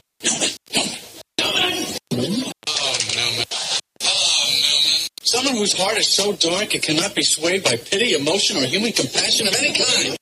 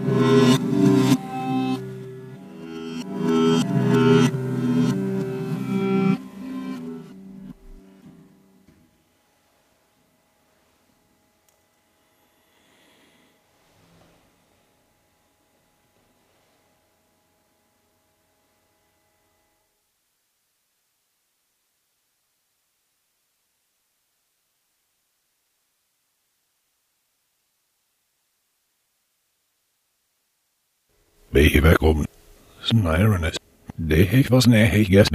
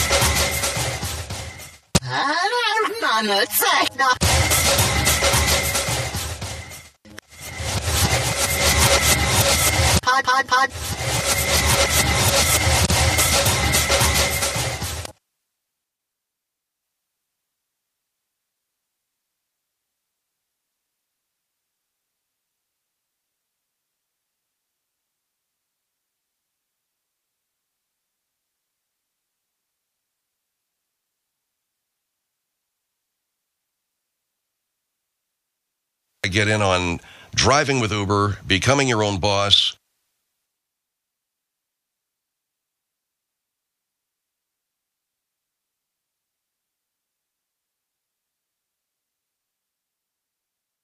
MeUndies.com.